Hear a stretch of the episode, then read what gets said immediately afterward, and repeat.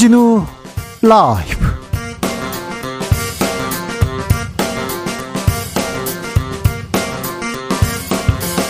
(2023년 10월 3일) 화요일입니다. 안녕하십니까. 주진우입니다. 추석 연휴 잘 마무리하고 계시지요 추석 연휴에도 정치권은 바쁘게 돌아가고 있습니다. 국민의힘 지도부 강서구에 결집해서 총력전에 나섰고요.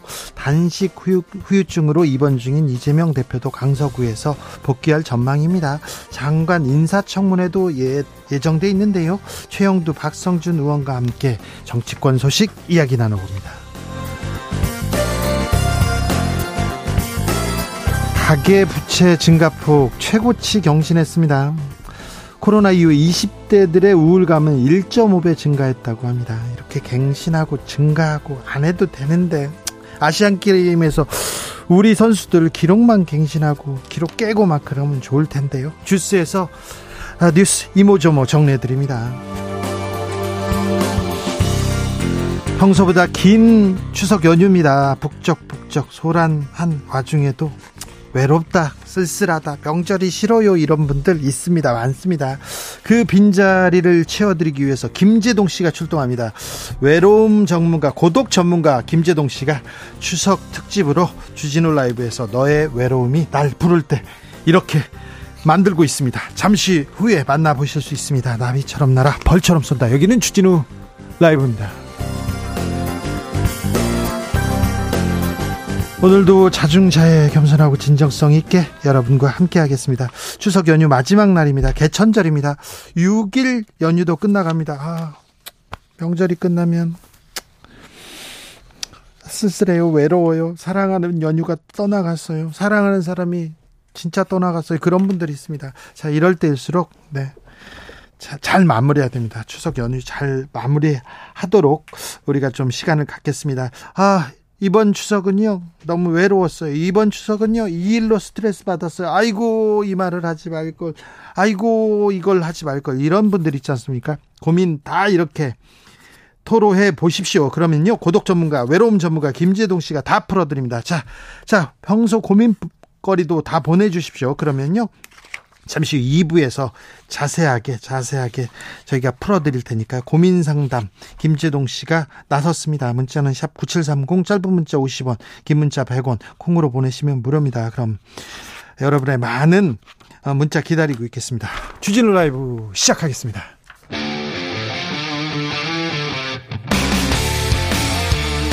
탐사보도 외길 인생 20년 주 기자가 제일 싫어하는 것은? 세상에서 비리와 부리가 사라지는 그날까지 오늘도 흔들림 없이 주진우 라이브와 함께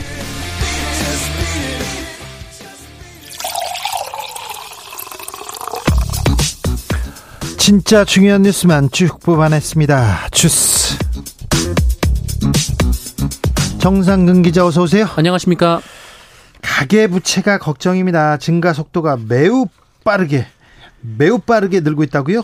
네, 우리나라의 가계부채 증가율이 비교 가능한 26개국 중 최고로 나타났습니다. 국제통화기금 IMF 자료에 따르면 한국의 국내 총생산, 이 GDP 대비 가계부채 비율이 지난해 108.1%를 기록했는데요. 5년 전인 2017년보다 16.2%포인트나 증가한 수치입니다. 네. 어, 민간부채 데이터가 집계되는 26개국 중에서 유일하게 두 자릿수 대 증가폭이고요. 어, 때문에 최고치입니다. 한국에 이은 가계부채 증가율 2위는 슬로바키아였는데 9.1%포인트였고요. 어, 일본이 7.7%포인트로 3위였습니다. 어, 스위스는 2.5%포인트, 독일은 2.3%포인트 늘었고요. 어, 미국 등 다른 주요국들은 가계부채 비중이 줄었습니다. 우리나라는 기업 단단하다. 그리고 국가 이거 창고도 튼튼하다 이렇게 얘기합니다. 그런데 가계 부채는 항상 걱정이다. 개인들이 가난하다 이런 지적 계속 있었어요. 이 부분 각별히 신경 써야 될 것 같습니다. 그런데요, 기업 부채도 국가 부채도 증가 속도가 상당합니다. 네, 한국의 GDP 대비 비금융 기업 부채 비율은 2017년 147%에서 지난해 173.6%로 26.6%포인트 증가했습니다. 38%포인트의 어, 룩셈부르크에 이은 두 번째 증가폭입니다. 어, 가계부채와 기업부채가 급증하면서 이를 종합한 GDP 대비 민간 부채도 2017년 238.9%에서 지난해 281.7%로 42.8%포인트나 올라갔습니다. 어, 이 역시 26개국 중 가장 높습니다. 네. 어, 또한 중앙정부 부채도 지난해 GDP 대비 54.3%로 2017년 40.1%보다 14.2%포인트가 증가했습니다. 어, 비교 가능한 87개 가운데 16번째였습니다. 어, 다만 일본이나 이탈리아, 미국 등 이 주요국에 비해서는 이 GDP 대비 부채가 절반 수준 이하, 많게는 4분의 1 수준에 그쳤습니다. 네. 추석이 끝났습니다. 민생, 경제 좀 챙겨야 됩니다. 정쟁을 멈추고 민생을 이렇게 돌보는 아 돌보는 정치 보고 싶습니다. 네. 돌아와야 되는데 정치야 어디 가고 지금 뭐 하고 있니 이렇게 안타까운 분들 많았습니다. 정치 걱정을 아, 여러분들께서 너무 많이 하더라고요. 걱정할 만도 해요. 음, 코로나 이후에 우울감, 불안감도 크게 늘었다고 합니다. 특 히 20대가 그렇습니다. 네, 지난 5년간 우울증과 불안 장애로 치료를 받은 환자 수가 약 906만 명에 달하는 것으로 확인됐습니다. 특히 지난해 우울 불안 진료 환자 수가 175만 명으로 코로나19 발병 전인 2019년과 비교했을 때 23.1%나 늘었고요. 특히 20대에서는 50% 정도가 증가했습니다. 다만 전체적인 숫자는 60세 이상이 334만 명으로 가장 많았습니다. 그 다음으로는 50대가 143만 명, 40대가 136만 명, 20대 20대가 127만 명, 30대가 123만 명이었고요. 10대도 38만 명에 이르렀습니다. 어, 성별로 보면 여성이 580만 명으로 전체의 64%를 차지해서 남성에 비해 더 많았습니다. 치료를 받은 환자만 900만 명이 넘습니다. 아, 우울해요. 힘들어요. 이런 사람들이 정말 많은데 이런 분들 손 내밀어야 됩니다. 어, 최근에 음, 일어나는 사회 불안 요소 들 그런 또 연쇄 폭행 이런 내용도 보면 다 우울과 불안에서 오는데 아, 이 부분에 대해서 대비책 지금 세워야 될 것 같습니다. 지금도 늦는데 더 늦춰서는 안 될 것 같습니다.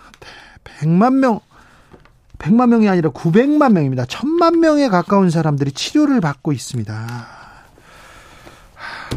안타까운 뉴스 계속 전해드리네요. 아, 정부에서는 정부 뉴스로 가보겠습니다. 김행 여성가족부 장관 후보자 인사청문회 내일 모레입니다. 네. 어, 그런데 국민의힘 윤재호 원내대표가 오늘 기자들과 만나서 민주당이 청문회를 단독으로 의결했다며 어, 이것은 막가자는 것이라고 비판했습니다. 어, 그러면서 이틀 앞으로 다가온 김행 후보자의 청문회가 정상적으로 열리기 어렵다고 보고 있다며 보이콧 가능성을 내비쳤습니다. 여당이 청문회에 아예 참석하지 않는다고요? 네, 여성가족위원회는 지난달 27일 민주당 단독으로 회의를 열어서 오는 5일 이 김행 후보자 인사청문회를 열기로 의결한 바 있습니다. 하지만 국민의힘은 일정과 증인을 일방적으로 채택했다고 반발했고요. 김행 후보자도 참여하지 않을 수 있다는 입장을 밝힌 바 있습니다. 후보자도요? 네, 민주당은 주식 파킹 의혹과 관련해 김행 후보자의 신우이 등을 증인으로 채택한 바 있습니다. 자, 그런데 김행 장관하고 유인촌 장관 같은 날 이렇게 인사청문회인데 음, 여야가 좀 합의를 해서 다른 날로 잡았으면 하는데 그래도 잡혔는데 지금 후보자도 여당도 안 나온다. 아, 무슨 일일까요? 아, 그런데 김행 후보자 새로운 의혹이 있네요. 네, 김행 후보자는 앞서 2018년 이 본인이 동업자와 함께 창업한 회사 위키트리가 폐업 위기였다고 밝힌 바 있는데요. 예? 어, 당시 본인은 연수 중이었기 때문에 위키트리 운영사인 소셜뉴스와 관련이 없었다라고 주장한 바 있습니다. 어, 그런데 당시 김행 후보자가 3년간 해외 연수를 하면서 소셜뉴스로부터 최소 1억 6천여만 원의 급여를 받았다라는 보도가 나왔습니다. 어, 민주당 신현영 의원은 이 폐업 위기의 회사에서 어떤 대가와 명목으로 급여를 받았는지 구체적 소명이 필요하지만 김행 후보자는 관련 자료 일체에 대해 국회 제출을 거부했다라고 주장했습니다. 자, 청문회 때 이렇게 해명해야 될 내용이 또 하나 늘었네요. 한 13개쯤 되는 것 같은데 한번 지켜보겠습니다. 유인촌 장관, 문체부 장관 후보자 이명박 정부 당시에 블랙리스트가 없었다 이런 얘기를 했네요. 네, 유인촌 문화체육관광부 장관 후보자가 민주당 이상원 의원의 질의에 대한 서면 답변을 통해 어, 이명박 정부 당시 문화예술계에 대한 블랙리스트가 없었다라는 입장을 밝혔습니다.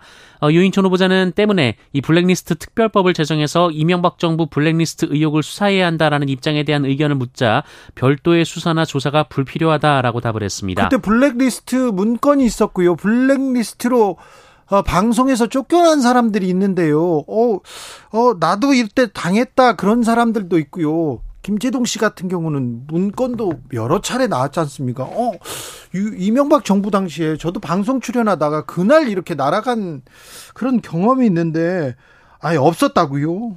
네. 또한 유인천 후보자는 문체부 장관으로 재직하던 시기 전 정부에서 임명된 기관장들에 대한 사퇴를 종용했다라는 의혹에 대해서도 일괄 사퇴를 종용한 바 없다라고 부인했습니다. 아니, 그런데 왜 그러셨어요, 그때? 그런 일이 있었지 않습니까? 아, 문체부 주변에서 그런 일이 있었는데 본인은 모른다. 없었다 이렇게 얘기했는데 왜 그러셨어요? 그 얘기를 물어보고 싶, 습니다 그리고 어, 자우림 김유나 씨가 후쿠시마 오염수 관련에 대해서 비판한 걸 가지고는 공개적 표현에 신중해야 된다. 사회적 영향력이 있는 경우 책임도 따른다. 공개적 표현에는 신중해야 한다. 근데 찍지마 XX 왜 그러셨어요? 이 얘기 당연히 나오지 않습니까? 아, 공개적 표현 신중해야 된다. 표현의 자유는 폭넓게 존중돼야 된다는 게 헌법의 취지입니다. 그런데 정치인들, 지도자들 아니 장관 시절에 찍지 마 XX 막 욕하고 막 그리고 본인이 막말하셨으면서 본인은 표현의 자유고 가수가 얘기하면 안 된다. 이게 무슨 소린지 참, 참 이해가 안 되네요. 청문회 어떻게 되는지 지켜보겠습니다. 블랙리스트 또 이렇게 또 만들어가지고 막 그런 일은 없어야 되는데. 우려하는 사람들 많습니다. 유인촌 장관이 돌아온다 하면서 걱정하는 사람도 많습니다. 네. 유남석 헌법재판소장이 해외 출장 갈 때 배우자와 여러 차례 동행했다는 주장 나왔습니다. 네, 민주당 박주민 의원은 최근 5년간 유남석 헌법재판소장이 해외 출장을 할 때 배우자가 여러 차례 동행했다라고 밝혔습니다. 네. 어, 유남석 헌재 소장은 지난 2019년 1월부터 올해 6월까지 총 6차례 부인과 함께 해외 출장을 나간 바 있습니다. 합의를 썼으면 괜찮을 텐데요. 어, 그런데 이 배우자 동행에 투입된 헌법재판소의 예산이 5,320만 원이었다고 합니다. 아, 그래요? 어, 박주민 의원은 동행 때마다 유남석 소장의 배우자가 유남석 소장과 비슷한 액수의 헌재 예산을 사용했다라고 밝혔는데요. 그런 문제가 있죠. 어디 어디 갔어요? 네, 어, 여러 군데를 갔는데 특히 지난 4월에 이 프랑스 스페인 출장의 경우 그 유남석 소장이 1,611만 원의 예산을 쓸 동안 유남석 소장의 배우자는 1,313만 원의 예산을 썼다라고 박주민 의원은 밝혔습니다. 배우자가 이렇게 예산을 써도 되는 겁니까? 네, 박주민 의원은 가족 동반 해외 출장은 위법이 아니다라고 네네, 말했는데요. 갈 수도 있지 않습니까? 네, 다만 이 높은 도덕성을 요구받는 헌법재판 소장으로서 적절한 처신으로 보기 어렵다라고 말했고요. 네. 어, 그리고 배우자를 동행하면서 헌법재판소의 예산을 사용하는 관행을 바로잡아야 한다라고 덧붙였습니다. 네, 네. 어, 이에 대해 헌법재판소 측은 배우자의 출장 동행은 위법이 아니다 이렇게 전해왔다고 합니다. 위법은 아니라고 하더라도 불가피하 불가피한 경우가 아니라면 이거는 예산을 뭐 마구 쓴다 이런 비판에서 뭐 자유로울 수는 없을 것 같습니다. 관행이다 이렇게 얘기했는데 관행 이거 바꿔야 될 때가 된 것 같습니다.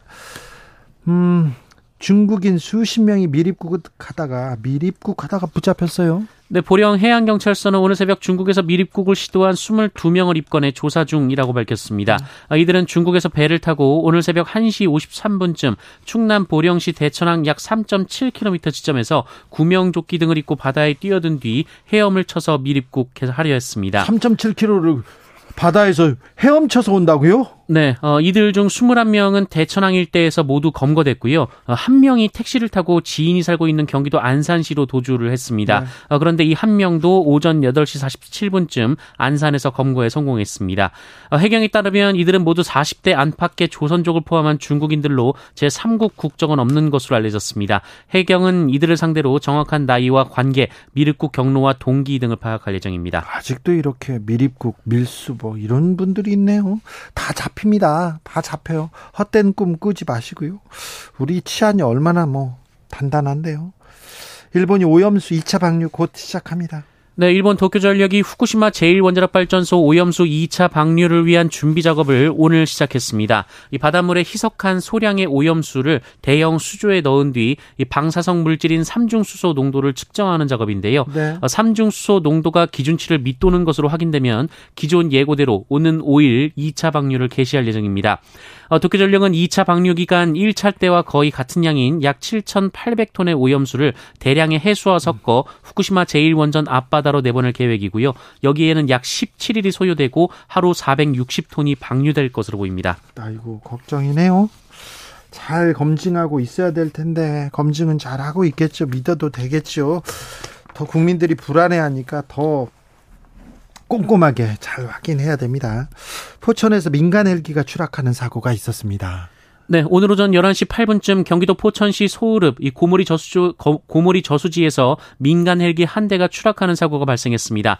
어, 해당 헬기에는 기장 한 명이 탑승한 것으로 확인됐는데 어, 안타깝게도 숨진 채 발견이 됐습니다. 어, 사고 헬기는 현재 저수지 물 속에 잠긴 상태로 저수지 깊이는 수심 10에서 13m 가량으로 알려졌습니다. 어, 경찰과 소방 당국은 잠수부 2명 등 인원 67명과 장비 26대를 동원해 구조 활동을 진행한 바 있습니다. 어, 사고 헬기는 담수 작업을 훈련 운전하다가 이 추락한 것으로 전해졌습니다. 노벨 생리학상 수상자는 mRNA 백신을 만든 주역들이었습니다. 네, 올해 노벨 생리의학상은 코로나19 백신 개발에 기여한 헝가리 출신의 커털린 커리코 헝가리 세게드 대학 교수, 어, 그리고 미국 펜실베니아 대학의 드루 와이스먼 교수에게 돌아갔습니다. 어, 이들은 코로나19 메신저 리보핵산, 이른바 mRNA 백신을 개발하는 데 기여했습니다. 어, 노벨위원회는 이들은 현대 인류 건강에 가장 큰 위협 중 하나였던 시기에 전례 없는 백신 개발 속도에 기여했다라며 어, 다른 코로나19 백신과 함께 mRNA 백신이 130억 개 넘게 투여됐고 수백만 명의 생명을 구했다라고 평가했습니다. 노벨상 수상자들 계속 발표되죠? 네, 어, 현지 시간으로 3일에는 물리학, 4일에는 어, 화학, 5일에는 어, 문학, 6일에는 평화, 9일에는 어, 경제학상 수상자가 차례로 발표가 됩니다. 자, 우울한 뉴스 많, 많았죠. 네. 자, 그래도 아시안 게임에서 우리 태극 전사들 계속 승전보를 날리고 있습니다. 네, 탁구 여자 복식에 출전한 띠동갑 듀오 신유빈 전지희 조가 어제 결승에서 북한을 4대 1로 가볍게 제압하고 아시아 무대 정상에 올라갔습니다. 어, 두 선수는 한국 선수로는 21년 만에 아시안 게임 탁구 금메달을 따내는 쾌거를 이뤘습니다.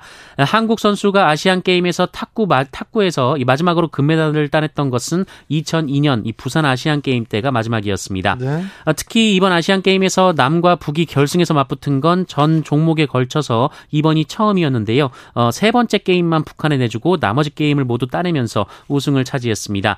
어, 그리고 신유빈 선수 출전한 모든 종목에서 입상했는데요. 네. 앞서 열린 단체전, 혼합, 복식, 단식에서는 모두 동메달을 따냈습니다. 이야기 신유빈 최고 스타로 떠오르고 있습니다.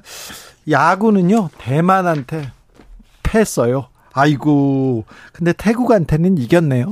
네, 한국 야구 대표팀이 태국을 대파하고 조 2위로 슈퍼라운드에 진출했습니다. 어, 우리 대표팀은 17대 0 5회 콜드 게임 승리를 거뒀는데요. 어, 이로써 조별리그를 2승 1패로 마쳤고요. 3승의 대만에 이어 조 2위를 확정했습니다. 네. 한국 여자 핸드볼 대표팀 중국과 4강에서 만나서 30대 23으로 누르고 결승에 진출했습니다. 은메달은 확보했는데요. 우리 대표팀은 2014년 인천, 2018년 자카르타 팔렘방 대회에 이어서 아시안 게임 3회 연속 금메달에 도전합니다. 네. 한국 여자 바둑은 중국과의 결승전에 출전했지만 1대 2로 아쉽게 패했습니다. 하지만 은메달을 따내며 기량을 뽐냈고요. 네. 그리고 남자 카약 4인승 500m, 여자 카약 4인승 500m에서도 우리 대표팀 은메달을 따냈습니다. 네. 어, 양궁 여자 컴파운드에서 소채원 선수가 결승에 진출했습니다. 네. 잘했습니다. 훌륭합니다. 그런데 북한이 여자 축구 남북 대결을 이렇게 중계하면서 한국을 괴뢰로 표기했더라고요. 괴뢰. 2018년 전대에서는요. 자카르타, 자카르타 팔렘방대에서는 남북이 단일팀으로 손을 잡고 공동 입장했습니다. 한반도기 들고 같이 응원하고요. 단일팀을 만들기도 했는데, 아, 남과 북이 이만큼 멀어졌구나, 이런 생각에 한 가슴 한켠은 좀 씁쓸했습니다. LG 트윈스가 29년 만에 정규 시즌 우승했습니다. 네. 90년, 94년에 이어서 세 번째인데요. 어이구, LG. LG 팬들 막 지금껏 하 정신 수양하느라고 엄청 고생하셨는데요. 네, 축하드립니다. 29년 만에 아, 야구 정규 리그 우승은 LG 트윈스 목이었습니다. 주스 정상근 기자 함께했습니다. 감사합니다. 고맙습니다. 교통정보센터 알아보고 가겠습니다. 이현 씨.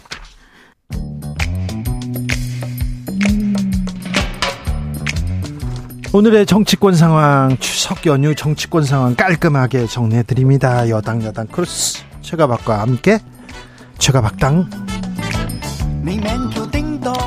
여야 최고의 파트너 두 분 모셨습니다. 최영두 국민의힘 의원 어서 오세요. 네, 안녕하십니까. 박성준 더불어민주당 의원 어서 오세요. 네, 안녕하세요. 추석 네. 연휴 잘 보내셨어요? 네, 네 바빴습니다. 네. 에, 사람들 만나게 되잖아요. 사람 만나죠. 네, 가서 무슨 얘기 하셨고 무슨 얘기 들으셨어요, 최영두 의원님? 어, 우리 박 의원님 썩안 좋아하시겠지만 이재명 민주당 대표의 적반 하장에 대해서 사람들이 많이 붕괴하고 허탈해 하더라고요. 그래요? 예. 어떻게요? 아니 그렇게 저 당당하게 저 체포, 불체포 특권 행사하지 않고 방탄 뒤에 숨지 않고 떳떳하게 받았으면 진작 그렇게 예, 불구속 재판 받을 수 있는 걸 가지고 네. 1년 반 동안 그렇게 방탄 국회 하느라고 뭘 몰아칠 필요가 있었느냐는 거 하나 하고 네. 아니 그리고 영장 판사 기각 그 결정문을 보면은 네. 뭐 저 혐의가 소명된다. 네. 상당한 의심이 간다라고 하는 이런 유죄 심정을 보여주는 유죄 심정이라 그러죠. 네. 그뭐 판사가 영장 판사는 실질을 판사하는 게 아니고 증거 인멸에 우리가 있느냐, 예. 도주 우려에 우리가 있느냐, 뭐 이런 것만 봅니다. 그건 형식 요건으로 이제 판단한 건데 그런데 마치 무죄인 것처럼 이렇게 하니까 참 사람들이 참 해도 해도 너무한다. 윤석열 대통령 잘한다 이런 얘기 들으셨어요? 잘한다 말씀하시죠. 아, 말해요? 예. 어? 특히 우리 지역에서는 그런 음. 말씀 많이 하십니다. 그렇습니까? 왜냐하면은 이게 뭐 다 잘할 수야 있겠습니까? 다 잘할 수 없을 텐데 큰 골격에 큰데 우리가 여러 가지 기둥이 무너졌다. 외교 안보에서도 참 걱정이 많았고 또 이 건전한 노사 관계라고 보기에는 좀 힘든 아주 강성 노조 특히나 그 심지어 주한미군 철수까지도 뚝 내세우는 이런 노조가 그건 정치적인 거잖아요. 그죠? 주한미군 철수랑 자기 노조랑 무슨 관계 있습니까? 그런 노조가 하고 뭐 우리 같은 동네는 레미콘도 못 돌리게 하고 하는 이런 엄청난 강성 노조 때문에 피해를 많이 봤는데 그런 데서는 법의 원칙을 보여줬다. 뭐 이런 평가가 있습니다. 박성준 의원님. 최영주 의원님 얘기 들으니까 네. 어, 세상에는 참 보고 싶은 것만 보고 있구나. 어, 지금 집권당의 우리 최영두 의원님이 합리적인 분이시는데 왜 이렇게 보고 싶은 것만 보고 옹호하는 발언만 다 할지 잘한다, 좀다 잘할 수 없다 그랬습니다. 제가 좀 걱정이 됩니다.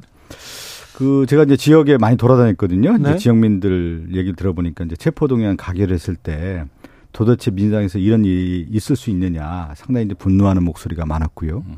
구속영장 실질심사하는 동안에 밤을 다 새웠다는 거예요. 그 다음날 제가 지역민들 인사 갔는데 조마조마하면서 눈물로 밤을 새웠다는 분들이 한두 분이 아니었어요. 그렇게 많은 분들이 얘기를 했고 그리고 이제 이 얘기를 많이 하시더라고요. 인사 문제를 얘기 많이 하더라고요. 인사, 신원식, 그 다음에 김행, 유인촌. 이게 한결같이 뭐 이런 사람들을 다 어떻게 장관 후보자를 내세웠느냐.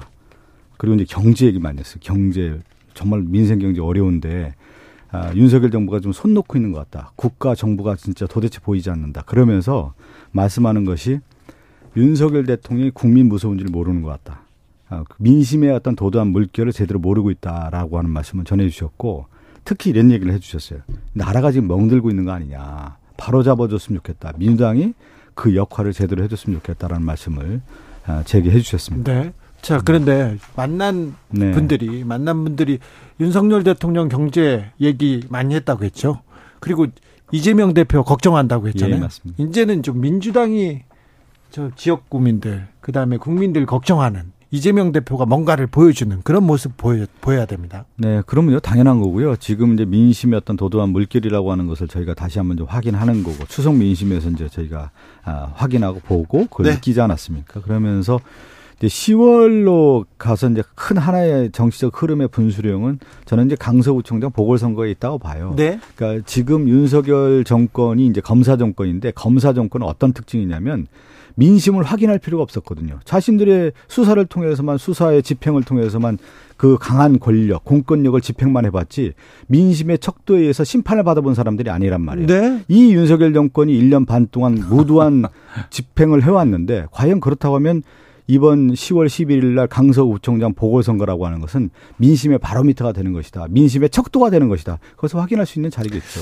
아니 역대 최다 득표를 한 대통령을 누구나 민, 저 민주적 선거를 거쳐서 그렇게 커피 게이트니 없는 말 다 만들어 가지고 여론 조작을 했던 그런 그런 그런 참 엉터리 선거에 단장판 선거에서 최다 득표로 당선된 대통령이 검사 정권이라뇨. 검사 엎고 국민의 선택을 받아서 당선된 대통령이고 네. 지금 지금 전국까지 보자면은 네. 결국에는 어, 불체포 특권 행사 없이 했으면 진작 뭐 그 문제 전국을 이렇게까지 어렵게 할 필요 없었는데 방탄하려고 국회의원 되고 또 야당 대표 돼가지고 이렇게 이렇게 풀어놨던 이- 이게 이제 큰 문제 아니 그러다 보니까 전국이 많이 흐트러진 거고요. 지금 강서구 청장 선거 말씀하셨는데 이거 뭐 강서구 청장 선거 사실은 구청장을 뽑는 선거입니다. 네. 예, 뽑는 선거고 여기 핵심은 이런 거죠. 지금 시민들의 관심은 김태우 구청장 후보. 이분이 이제 지난번에 그 대부분에서 유죄 판결을 받는 바람에 네. 구청장에서 물러났고 예. 그 구청장을 뽑는 이제 보궐선거입니다. 이제 네. 이게 이제 옳으냐 뭐 이런 데 대해서 사람들이 이제 물음을 하는데 이 그 김태우 후보야말로 정말 그 휘슬 블로워 영어로 이야기하자면은 저 우리 말로 하자면은 공익 제보. 네. 그러니까 자신이 청와대 행정관이라고 하는 상당히 중요한 공직 기회에 공직을 하고 있으면서도 권력 핵심에 이런 민간인 사찰이라든가 불법 행위에 대해서 묵과할 수가 없어서 이제 고발한 거 아니겠습니까? 그것 때문에 탄압을 받고 해임을 당하고 기소되어서 이제 사졌지만 저희들은 이분이 공익 제보 저는 이렇게 생각합니다. 어떤 정권이든 정권 내부의 은밀한 비밀 그리고 이런 불법 이런 것들은 사실 내부 고발이 없으면 참 밝혀지기 힘듭니다. 네. 우리 그 내부 고발을 통해서 만일 그 내부 고발이 거짜, 가짜였다면은 그건 정말로 큰 문제가 있겠죠. 그러나 그 내부 고발의 결과 전부 고발 내용들이 다 사실로 드러나서 저 다 처벌을 받았습니다. 그렇다면은 이 공익 제보의 가치인데 이걸 이제 대법원이 너무 형식적인 판결을 통해서 했기 때문에 어, 했고요. 다음에 좀 이분을 우리가 그냥 내리꽂은 게 아니고 우리는 경선을 했습니다. 지금 강서구에서 강력한 경쟁자도 있고 했는데 당내 경선을 해가지고 어, 새롭게 이제 강서구청장을 또 새롭게 시작하는 단계에서 한 건데 예. 상당히 그 주윤발을 닮았다는 평가가 있어서 인상도 좋고 어제 내 유세를 따라다니 보니까 저분 좋은 말도 정치이지 않고 어떻게 강서구를 살릴 것인가. 예, 근데 어떻게 어, 화곡동을 마곡처럼 변화시킬 것이냐. 빌라를 아파트로 어? 발전시킬 것이냐. 이런 네. 굉장히 설득력 있는 논리로 민생의 어떤 그 심판을 받을 것 같습니다. 박성준? 아니 최영두 의원님이 지금 제가 이제 그 법원 판결에 대해서 정확한 워딩이 생각나지 않아서 지금 어 지금 자료를 찾아서 말씀드려야 되는 그런 시간이 없어서 말씀드리는데 좀 수정할 필요가 있어요. 공익 제보자라고 하는 부분에 대해서 지금 최영두 의원님이 음. 얘기하셨는데 아마 법원의 판결에는 공익 제보자가 아니기 때문에 감경의 사유가 안 된다 이렇게 제가 기억하고 있는데 그거에 대한 네, 그거는- 부분은 그거는- 아니 제가 그거는 한번 그- 팩트 체크를 해 보시 기 바라겠습니다. 그거는 제가 최영두 의원님이 잘못 알고 있는 것 같아서 한번 그렇게 이야기했다면 제가 그렇게 한번- 아니, 제가 좀 잘못된 겁니다. 그렇게 하고 네. 제가 한번 말씀드리고 또 하나 이 선거는 매우 중요한 게 뭐냐면 지금 최, 그 김태우 후보가 구- 강서구청장 당시에 범법자 아니었습니까? 범죄자였기 때문에 대법원의 판결에 의해서 강서구청장에 물러났는데 윤석열 대통령이 이 범법자를 사면해줘서 다시 국민의힘이 후보로 만들어주지 않았습니까? 이건 뭐냐면 윤석열 대통령이 찍어서 실질적으로 경선이라는 과정을 했다고 하지만 이 김태우 후보를 밀어라고 하는 언명이 나왔기 때문에 국민의힘 후보자가 된 거 아닙니까? 그것은 뭐냐면 이번 선거는 그야말로 윤석열 대통령에 대한 심판이 되는 선거가 된 거예요. 대통령이 이것을 사면해주고 후보가 되는 바람에 이렇게 된 것이다라고 좀 볼 수가 있고 또 하나는 뭐냐면 지금 어, 강서구청장 선거라는 것 자체가 조그만 기초자치장 선거지만 국민의힘의 지도부가 총동원령이 내려서 선거를 치르게 된 거예요. 그러면 이거는 국민의힘 심판론도 되는 겁니다. 그래서 이번 선거라고 하는 것은 김태우 후보의 범법 행위에 대한 또 다른 심판에 대한 부분이 하나가 있는 거고 이 범법자를 지명해서 사면해서 다시 후보로 만들어졌던 윤석열 대통령과 국민의힘에 대한 심판까지 얽혀 있는 것이다. 이 하나의 단순한 강서구청장 선거가 아니다. 이렇게 볼 수가 있는 거죠. 예. 그렇기 때문에 이 선거는 중요한 이게- 중간 예. 평가적인 개념이 있는 것이죠. 중간 평가가 아니라 정말 이 민주당이 주장하는 허위와 위선 그리고 권력 내부의 그 엄밀한 불법 행위를 폭로할 수 있는 용기 있는 사람을 칭찬하는 그런 나라 그런 사람을 상찬을 못할 망정 네. 탄압하고 이렇게 엮어 넣는 이런 나라 그런 나라냐 어떤 나라를 우리가 만들 것인가에 대한 선택을 봅니다. 그리고 이 김 구청장이 문재인 정부 당시에 청와대 민정수실 특별감찰반원이었습니다. 네. 2018년 말 특감반 관련 의혹을 폭로했는데 네.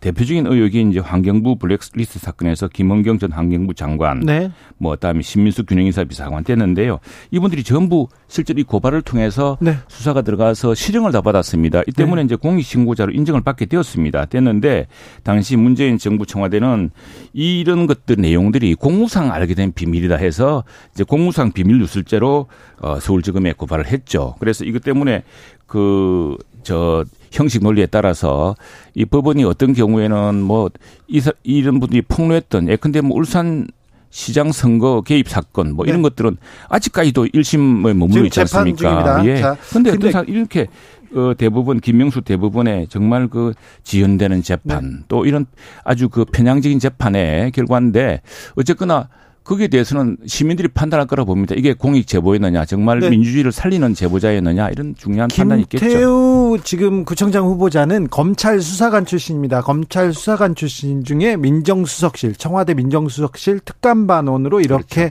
예. 예, 차출이 됐죠. 네. 뭐, 어, 문재인 정부 초기 청와대였습니다. 그, 그, 그러다가 거기에서 비위 혐의가 있어서 어, 징계를 받고 서울중앙지검으로 돌아갑니다. 그 이후에 여러 가지 문제 제기를 하고 공익 제보를 하겠다면서 인터뷰를 하고 나섰고요. 그 이후에 재판이 치러 재판이 있었고 대법원에서는 유죄 판결을 받았으나 3개월 만에 어, 대법원에서 유죄 판결 이후에 3개월 만에 대통령실에서 아니, 저-? 지금 그 사면을 했고 지금 여기까지 온 겁니다. 이건 또, 또 하나 중요한 건 그리고 뭐냐면 잠깐만요. 2019년 최영준 아니 말씀 많이 잠깐만요. 하셨으니까 저도 좀 2000, 얘기를 제가 아까 그 정정 보도를 정정을 하셔야 되는데 2019년에 국민권익위원회가 김 전 전 저 어 공익제보자 아니다 이렇게 얘기해. 대법, 대법원 판결 얘기, 대- 대법원 판결 내용을 보셔야죠. 최종 대법원 네. 판결 내용을. 그리고 네. 예, 정말 아니 그- 정정을 하시려면 하시죠. 대법원 판결에서는 아마 공익신고자 예. 공익제보자가 아니기 때문에 감경사유가 아니라고 제가 정확한 워딩을 좀 생각나는데 네. 공익신고 그, 사실을 예, 예. 대법원 그렇게 해서. 감경사유가 안 된다고 예. 했습니다. 네, 대법원 제가 예. 제가 판결 체크 제대로 읽어드릴게요. 하시 바라겠습니다. 아, 대법원은 일부에서는요 피고인이 청와대 특별감찰반원으로 근무하면서 취득한 첩보 보고서 등을 언론기관 등에 누설하여 공무상 비밀 누설죄로 기소된 사안에서 피고인의 상고를 기각하며 피고인에 대한 공소 사실을 유죄로 인정하고 아, 징역형의 집행유예를 선고한 원심 판결을 확정하겠습니다. 대법원 판결 내용이었습니다. 네. 자, 저 김태우는 정식 공무원으로 공익신고자로 지정했습니다. 그것이 문재인 정부 때 권익이었습니다.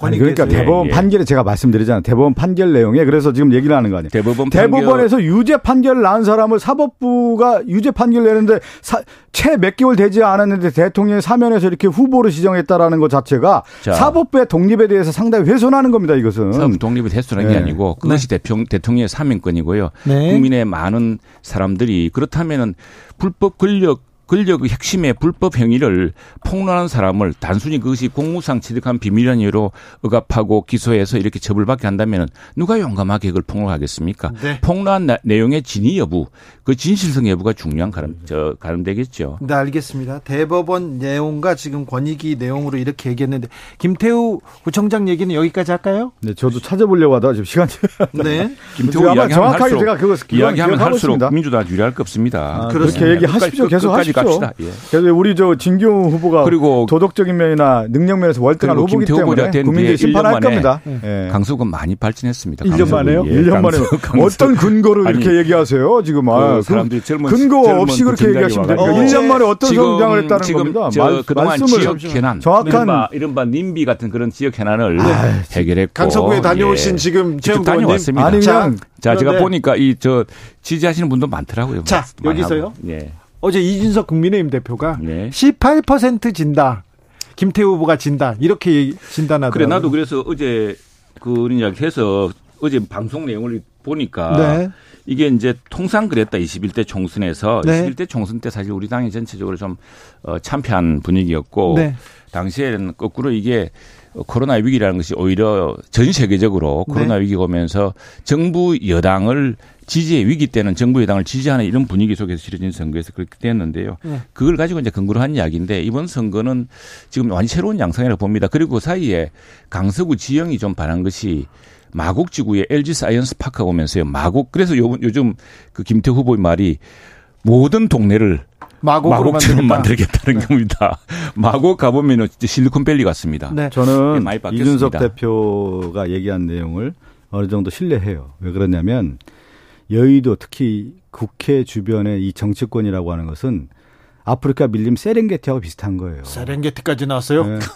건자에 있었던 그 사람이 권력을 잃고 힘을 빠졌을 때 이 여의도에는 수많은 또 다른 기다리는 사자와 하이에나가 있는 거예요. 네. 지금 김기현 대표 저는 유지할 수 없다고 봅니다. 유지하기도 어려운 거고 왜 그러냐면 김기현 대표가 아마 지지율이 3%인가 그러지 않았어요 처음에 국민의힘 지지율이 참그 여론조사에 근거하지도 않은 아니, 제가 예전에 아마 그런 지지율이 들- 있을 수 있습니까? 몇 퍼센트 되지 않은 지지율이었을 거예요. 정확하 내가 저 그거는 자, 제가 기억이 안 나서 예. 정확하지 않습니다. 정확하지 않아요. 예, 그러니까. 지지율 수치에 어쨌든 아니 제가. 얘기하는 그 지지율이 진짜 바닥이었던 거 아닙니까? 그 당 대표 시절에 당 대표 후보로서 최저 최저 아니었어요.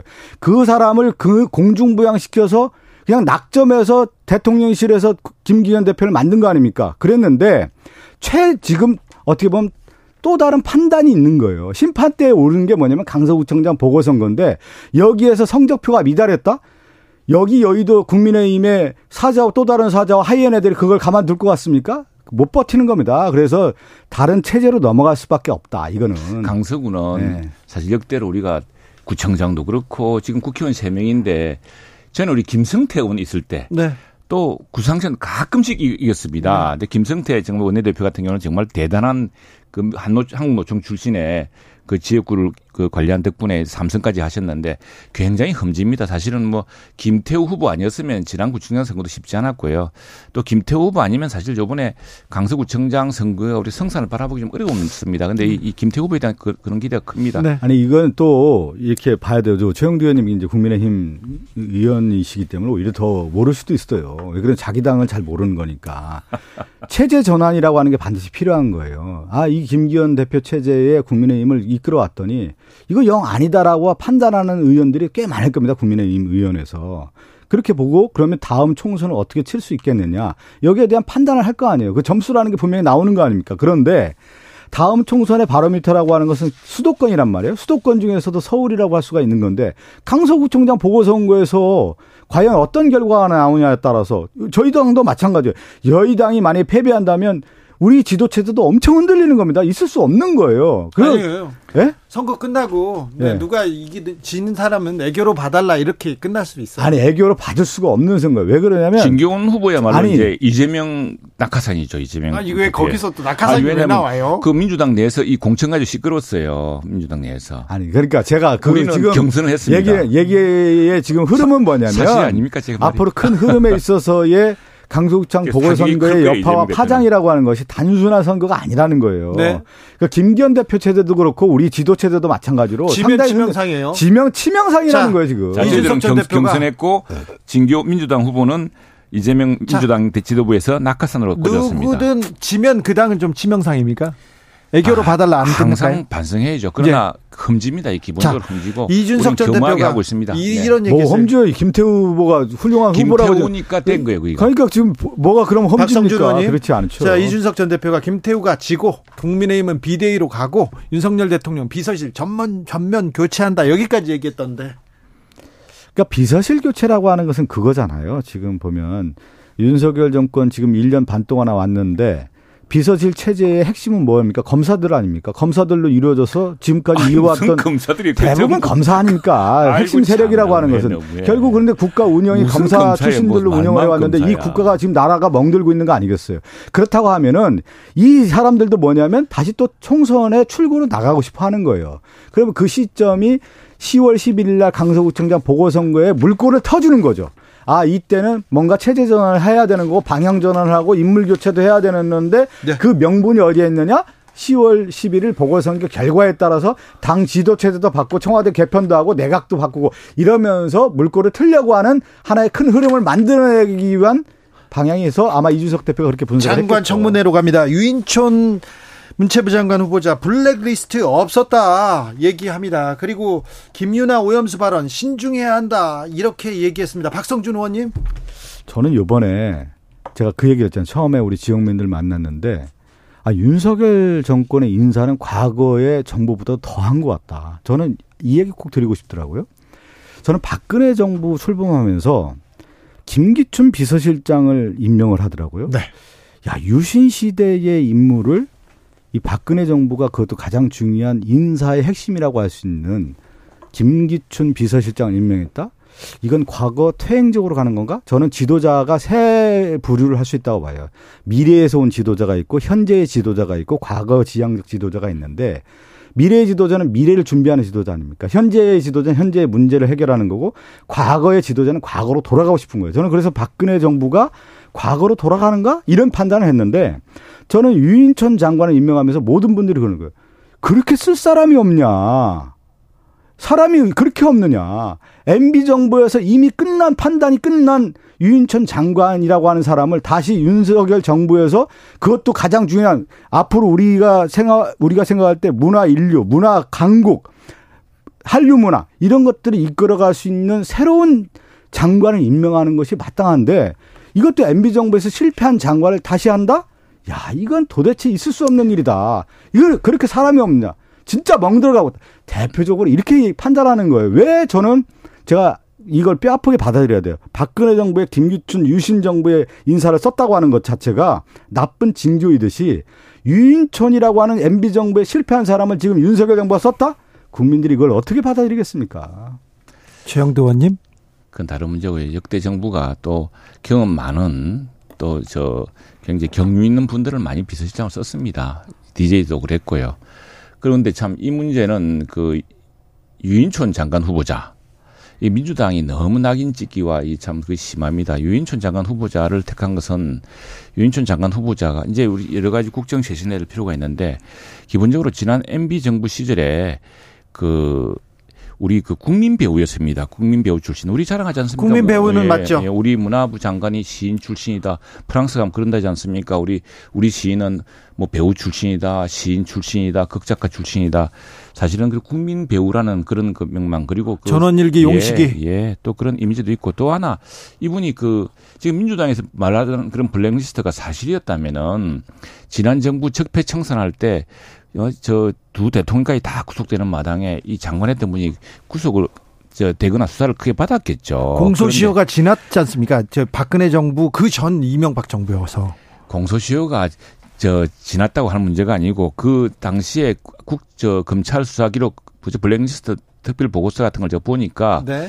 당시에 이게 국정원에서 한 것이지 이게 저 장관에까지 이게 장관이 했다고 볼 만한 확실한 뭐가 없다라는 그런 결론이 있었기 때문에 당시에 수사에 착수하지 않았던 거고요. 마찬가지로 또 이분은 사실 그 지역적으로 보자면 지역적으로 호남 출신입니다. 우리 정부가 큰 인사 탕평을 위해서도 생각한 거리도 아 있고 이분이 호남이 전북 출신입니다. 전북 출신이시고 그다음에 꽤 맞추는 겁니까? 꽤 맞추는 게 아니가 그렇게 하지 않습니까? 역대 정부가 다 지역적 균형을 또 균형 인사를 발탁을 하고 하고 또 하나는 뭐 지금은 그런 게 중요한 시대는 아니라고 합니다만 네. 또 사실 뭐 아, 천주교에 아주 그 정말 중요한 집안의 집안이고 네. 그런 것들을 보면은 민주당이 그렇게 이걸 무슨 낙인을 찍어서 막 이렇게 내돌리는데 그럴 뿐이 아닙니다. 아니고 아니, 아니. 또 하나의 그 당시 문체부 장관 시절에 지금 우리 한류 콘텐츠라든가 이런 걸 할 만한 여러 가지 그 정책적인 성과도 있었습니다. 그런 것들을 청문회에서 하나하나 검증하면 되는 것이고요. 이건 난 요즘 우리 민주당이 너무 점점 심해가지고 무슨 뭐 하나만 있으면 건덕지 가지고 낙인을 찍어서 기정사실한 다음에 여기에 덧보태고 덧보태가지고 그냥 나중에 거대한 무슨 악의 성을 만드는데 그 청문회 과정에서 하나 다 드러날 저는 그냥 겁니다. 최영준 의원님께 정중하게 말씀드리는 거예요. 장관 임명했을 때 컨셉이 있고 시대의 요구가 있는 거잖아요. 근데 저는 유인촌 장관 지금 얘기 후보자 얘기했는데 이 시대의 컨셉이 맞습니까? 역대 아니, 아니, 저가- 저는 역대- 아니, 최 의원님, 유능한- 요거 한 말씀만 딱 드릴게요. 그리고 사실 나는 지금 지금 시기에 최 의원 제 저도 얘기 좀. 장관이 장관이 뭘다 시대는 지났습니다. 장관이 어떤 균형을 잡아주고 큰 틀의 어떤 그 행정의 원칙을 잡아주는 게 중요하지요. 난 그런 역할을 하다 보고 과거 노무현 정부 김대중 정부에도 심지어 과거 보수 정부도 일하던 사람들을 저는 아니 70대 쓴 적도 있습니다. 님이 뭐 이렇게 옹호하는 말씀 여당 의원이니까 어쩔 수 없이 그렇게 하시는 것 같은데 2007년 대선 끝에 2008년에 유인천 장관이 했을 때 그 시대와 2023년 15년이 지금 지났습니다. 이 시대의 장관의 덕목이라고 할까요? 시대의 요구라고 할까요? 미래를 바라보는 문화의 컨셉이라든가 문화 콘텐츠라든가 이것이 지금 맞습니까? 저는 그래서 아까 얘기한 거예요. 지금 우리나라 장관, 대통령 다 미래로 가야 되는 거잖아요. 현재 문제를 해결하는 미래로 가는데 지금 뭐냐? 현재 문제를 해결하지 못하니까 과거로 돌아가고 있는 거 아니에요. 그 대표적인 인사 중에 한 사람이 윤순 장관 후보자라는 거예요. 왜 그걸 안 받은? 국민이 그렇게 바라보고 아니, 있습니다. 최영두 의원님. 저는 우리 BTS라든가 이런 K-팝, K-컬처, K-무비 이런 게 나왔을 때는 정부가 규제를 하지 않고 정부가 발목만 안 잡으면 됩니다. 큰 원칙을 잡아주고요. 누가 뭐 카르텔을 맺어서 자기들끼리 뭘 해먹고 이런 것만 막아 주면은 난 우리 문화적인 그 창의성 덕분에 네. 끝없이 뻗나갈 걸 봅니다. 장관이 뭐 모든 걸 다 이렇게 관여하는 그런 시대는 아니죠. 그런데 아, 가수 김윤아 씨 발언에 대해서 공개적 표현 신중해야 저는 이 발언은 굉장히 그 무슨 이야기겠죠 그게? 아니 그 아니 김윤아 씨, 김윤아 일본 오염수에 관련해서 자기가 이렇게 페이스북에 글을 썼죠. 그런데 김기현 대표도 계속 비판하더니 긴급 입장하는 게 아니고 네. 기자들이 물어보니까 네. 네, 그렇게 답을 한 것일 텐데 그 발언은 뭐라 그랬죠 그때 아니 그래서 지금 오늘이요. 오늘 유인촌 아니 장관이 아니 아니 그. 그 김윤아라는 분이 뭐라고 이야기하신 거죠? 뭐 지구 네 지구한테 그 명복을 들- 들- 이렇게 예, 하면서 들어보면은 네. 좀좀 심했다 생각이 들어요. 왜 이전에 왜 어느 유명한 작가는 한미 FTA 하기 전에 우리가 한미 FTA를 맺으면은 멕시코 같은 지옥이 될 거라고 말씀하신 적도 있는데 멕시코가 한 저 미일 미저예저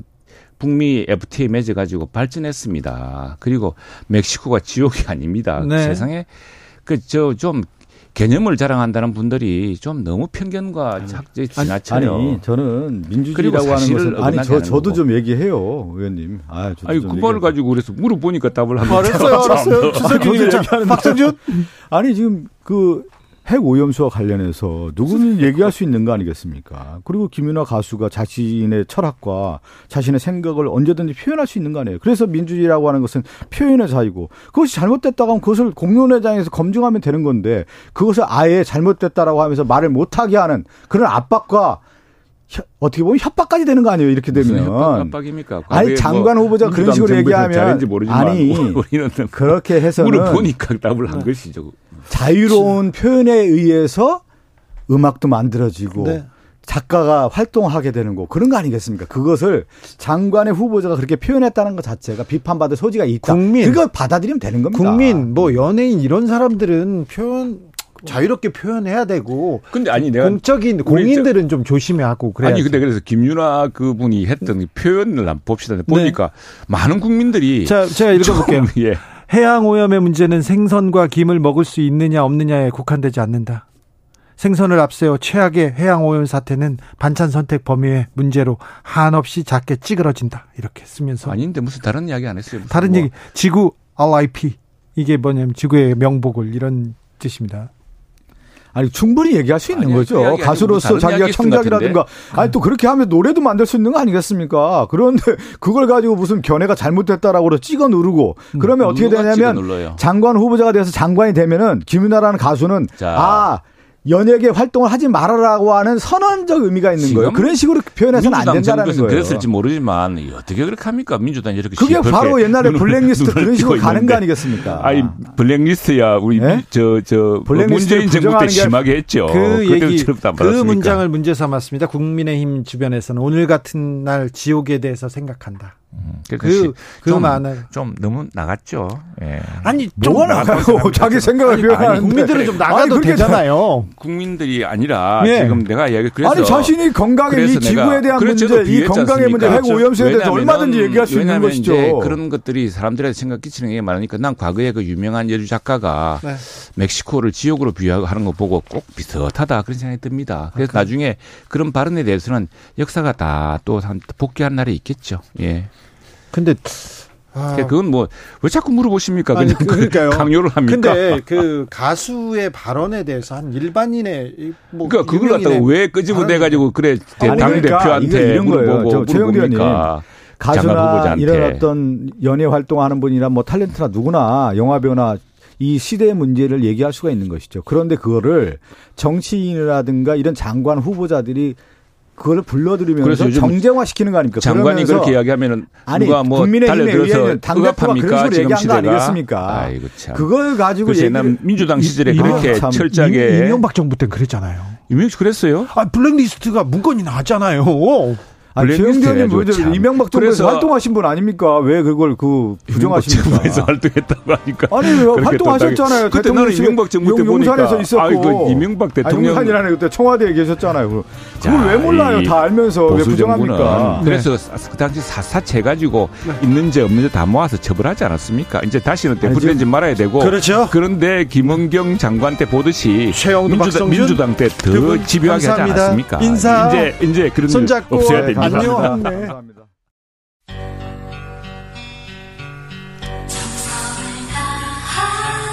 정성을 다하는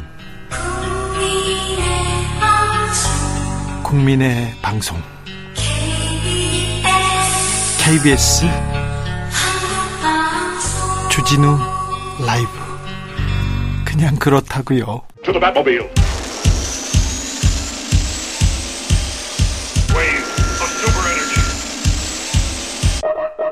주기자의 1분. 윤 대통령 부친 반야 용선 태운 연기 용의 입모양 화제. 이 기사가 화제입니다. 뉴시스 이 언론사 50억 클럽 홍성근 회장 관련 있는 회사죠 기사 한 편 살펴보겠습니다 지난 1일 대구 동화사에서 열린 윤 대통령 부친 윤기중홍의 49제에서 반야 용선 태우는 행사에서 반야 용선은요 49제 마지막 날 새 옷이랑 위패 그리고 소지품 등을 종이로 만든 반야 용선에 태우면서 망자의 극락왕생을 비는 의식입니다. 자 그런데 이 행사에서 연기가 마치 용의 입으로 들어가는 형상을 연출해 화제가 되고 있다면서 독자 제공 사진을 근거로 기사를 썼습니다. 네. 그런데요, 이 연기 아무리 봐도 용도 아니고 입도 아니에요. 아무리 봐도 찾아보세요. 용을 찾을 수가 없어. 꼬리도 그렇다 치자고요. 자, 다시 기사로 돌아갑니다.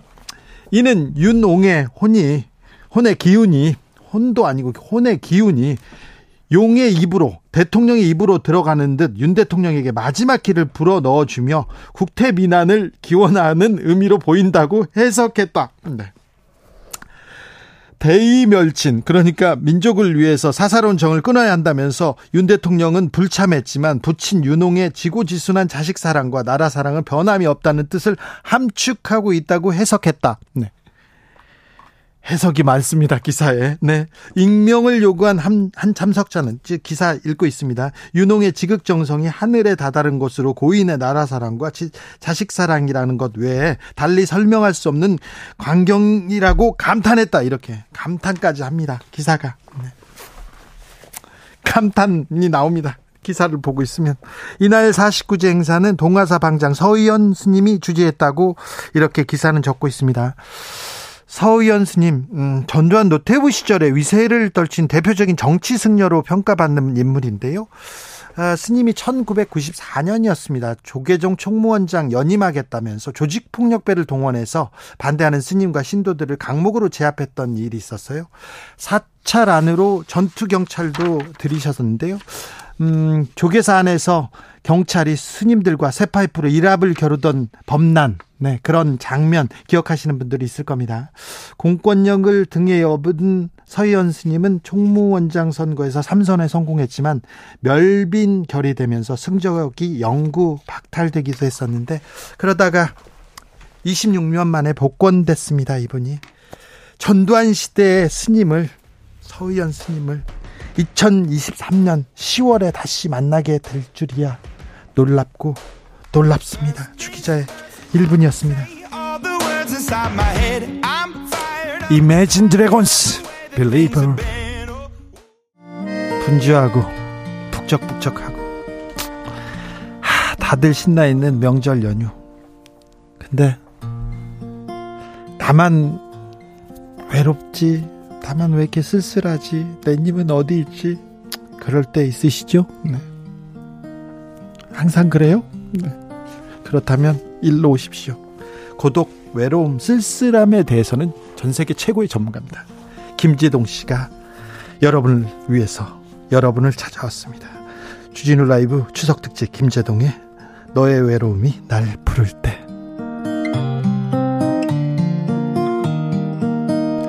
주진우 라이브 상담실 문 활짝 열었습니다. 자, 명절 셀럽입니다. 뮤즈입니다. 엠바서더. 네, 김재동 씨 모셨습니다. 어서 오세요. 네, 안녕하십니까. 네. 잘들 지내시고 계시죠? 네. 그러셔야 됩니다. 네. 예, 인사부터 쓸쓸하면 어떻게 외로우면. 아닙니다. 이 네. 목소리 굉장히 좋은 편입니다, 제가. 네. 예. 가을 분위기 물씬 좀 가져왔네요, 목소리에. 그, 제 목소리는 계절이 하나밖에 없습니다. 어떤 가을입니다. 가을입니까? 네. 겨울 그, 아니어서 다행입니다. 아, 가을입니다. 가을입니까? 음, 음, 뭐, 그 안에 다 있습니다. 외로워요, 쓸쓸해요. 그래서 김재동 씨 좀 불러주세요. 이, 이런 분들이 많아서요, 김재동 씨를 네 고이 모셔왔습니다. 자, 아 고민 있다. 외롭다, 쓸쓸하다, 사랑하는 사람이 떠나갔다, 나를 안 만나준다, 전화를 안 받는다, 다 오시면 됩니다. 이분이 다 해결해 드립니다. 샵 9730 짧은 문자 50원, 긴 문자 100원입니다. 콩으로 보내시면 무료니까요. 자, 사연 보내주시면요, 김재동 씨가 다 해결해 드립니다. 해결해 드리고요, 영화 관람권 도 이렇게 드리니까요. 음. 팝콘도 준대요. 음료도 주고. 도대체 뭘 믿고 제가 다 해결할 거라고 생각하십니까? 아, 그러면 아니요. 일단요. 김재동 씨가 그보다 더 어려운 문제를 가져와 가지고 다 이렇게. 자, 신민경 씨. 고민을 알아서들 다 걱정하고 제동 님의 안부 묻습니다. 제동 님을 보면 외롭지 않아요. 기분이 좋아져요. 0080 님께서 기다리고 있습니다. 아, 그렇죠. 그, 외로울 때 특효는 더 외로운 것을 보는 것입니다. 네. 김재동을 보는 아, 겁니다. 네. 더 외로운 생명체를 보는 것이죠. 김재동을 보는 거죠. 아, 그게 최고입니다. 그렇죠. 네. 음, 헤어져서 슬플 때는 더 오래전에 헤어진 것을 보는 것이죠. 네. 예, 그래서 우리가 역사를 보면서 위로를 얻고 그러는 겁니다. 네. 역사를 보면서 위로를 얻어야 되는데 역사적 인물들이 자꾸 나와 가지고요. 괴로워요. 그런 분들이 있습니다. 어, 그, 왜, 왜 역사적 인물들이 나오면 괴롭습니까? 아, 아까도 제가 제가 그 불교에 또 아, 저는 아까 그, 그런 얘기들은 네. 저 일부러 바깥에 다 있었습니다. 듣다가 아, 도망가 드시더라고요. 아, 저는, 저는 이제, 에, 무조건 바깥에 있습니다. 아, 그래요. 아, 분명히 말씀드리지만, 어, 제 앞에서 또 무슨 국회의원. 두 명 나왔대요. 네. 저하고 전혀 관계가 없다는 것을 저는 말씀드립니다. 알겠습니다. 예, 저는 그냥 추석 명절이라서 나온 것이지. 네. 어, 그래서 아이고 저 제가 앞에서 했었어야 되는데. 그러니까요. 어쨌든 네. 김제동 뭐씨 이- 오늘 입은 예. 의상 black 아닙니다. black 아닙니다. 네, 왜? navy, navy. 저 곤색이에요, 곤색. 왜 black도 뭐 문제가 됩니까? 아니요, 아닙니다. 아, 네. 네. 자, 추석 연휴 길었는데 어찌 보내셨어요? 김재동 씨 아. 이렇게 물어봅니다. 추석 연휴는 원래 사람이 제일 외로울 때는 네. 어, 세상이 모두 축제일 때 자기 혼자 있을 때입니다. 네. 어, 그때가 가장 외롭거든요. 네. 예를 들면 그 월드컵을 혼자 볼 때라든지 네. 뭐 이럴 때인데 어 저는 뭐 추석 연휴는 다행히도 네. 어그 이순신 장군 역사 기행 다녀왔습니다. 아, 예. 어, 가면서 어 저기 어머님하고 누님 다섯 네. 분 뵙고 왔고요. 다 건강하시죠? 어, 저희 어머님 구순이신데도 네. 아직도 장가 걱정을 하시는 걸 보니 네. 아주 아주 짱짱하신 것 같습니다. 아, 예. 그렇게 갔다 와서 추석 연휴는 내내 예, 연탄이랑 산책하고 예. 그렇게 지냈습니다. 네. 탄이 잘 지내냐는 안 부 묻는 청취자분들 많습니다. 예. 왜 요새 이렇게 역사 공부를 열심히 하세요? 역사책에 그냥 빠져 있습니다, 김재동. 아니 역사 공부를 하는 것이 아니고 네. 원래도 했고요. 예. 이순신 장군 역사 기획은 원래 계획하고 있다가 네. 어, 한 5년 전부터 하던데 올해부터 이제 제가 그 어, 제가 그 강담사라고 조선시대 이렇게 이야기를 하던 이야기장이라는 사람이 있습니다. 네. 그 선배들의 뒤를 이어서 네. 저도 이제 역사 이야기 이런 거 하면서 같이 사람들하고 다닌 것이죠. 네. 예, 역사 재밌으니까요. 그리고 역사책 읽으면서 되게 위로가 될 때가 많고요. 네. 그리고 이순신 장군께서 그 진짜 외로우셨을 예. 때그 저는 그거 보고 되게 위로 위로를 받았다 그러면 안 되지만 명량해전 직전에 네. 배도 12척밖에 없고 예. 배배막 군기도 없고 그러니까 뭐 대포도 없고 아무것도 없을 때 어, 거기 그 한자로는 축자 웅크릴 축자인데요. 네. 배에 들어가서 가만히 이영을 덮고 예. 어, 배 위에 덮어놓는 거 이제 화공 때문에 덮어놓는 이영이 있거든요. 예. 그걸 덮고 혼자 웅크리고 앉아 있었다. 예. 이런 날들이 며칠 됩니다. 진짜 고독의 끝이죠. 네. 음, 그런 거 보면서 야 이거 진짜 이- 이상하게 그런 것들이 좀 위로가 되고 그렇더라고요. 아, 저는. 그래요? 네, 좋더라. 아 좋다 그러면 안 되는데 네. 뭐라 그럴까? 위로가 어, 됐다. 이, 이분도 이렇게 고독하고 외로운 시간을 지냈는데 그리고 그 어, 막내 아들 아끼는 막내 아들이 돌아가셨을 때는 어, 종의 소금 창고에 가서 혼자 울었다 이렇게 말씀하시거든요. 그러니까 자식이 죽었어도 마음 놓고 울지 못하신 거죠. 네. 장군이니까. 그럴 때 보면 이 뭐 자식 잃은 슬픔에 비하겠냐 이런 생각했습니다. 나와서 이렇게 재밌는 얘기 해야 되는데 네. 예, 자꾸 이야기들이 7598님, 근데 제동님. 경주만 예. 가지 마시고요. 예. 백제 수도 부여도 좀 와주세요. 아. 얘기합니다. 0080님께서는 네. 이순신 장군 역사 기행 못 가서 아쉬웠습니다. 돌아오는 경주 어허. 기행은 갑니다. 아, 네. 경주도 또 네. 역사 기행 있습니다. 경주에서도 어, 네. 예. 백제도 한번 가야죠. 요 고독이라는 게 원래 백제의 관직 이름 중에 하나가 있었습니다. 아, 네. 예, 고이왕 때 만들었는데요. 네. 예, 그런 관직 이름이 하나 있습니다. 제가 백제 시대 태어났으면 고독이죠. 아, 네. 무조건 관직을 했으면 고독입니다. 그렇습니다. 아, 고독부 한번 장관 생기면 아, 또 그렇죠. 1호 후보인데 아, 당연하죠. 청문회는 그냥 통과되는데. 아, 당연하죠. 당연하죠. 예. 아마 질문이 없어요. 얼굴 보고 어 그래. 이 장관은 김재동이지. 아, 예, 당연하죠. 당연하죠. 네. 당연합니다. 8624님께서 77년생 총각입니다. 연휴에 어머니를 도와서 장을 봐가지고요. 갈비, 예. 전 부치고 설거지 도맡아 했더니 예. 힘들었지만 뿌듯합니다. 제동 형님 위로와 칭찬 좀 해주세요. 이렇게. 네, 77년생 총각이라고요? 네. 예, 74년생 총각입니다. 네. 답변 충분할 걸로 생각합니다. 8439님께서 미혼인데 차라리 외롭고 싶습니다. 연휴 내내 친가에서도 외가에서도 많이 힘들었습니다. 음. 제동 씨는 이해하시죠? 이렇게. 아유, 이 충분히 충분히 이해합니다. 충분히 이해합니다. 이해, 이해한다고요? 어, 그럼요. 당연하죠.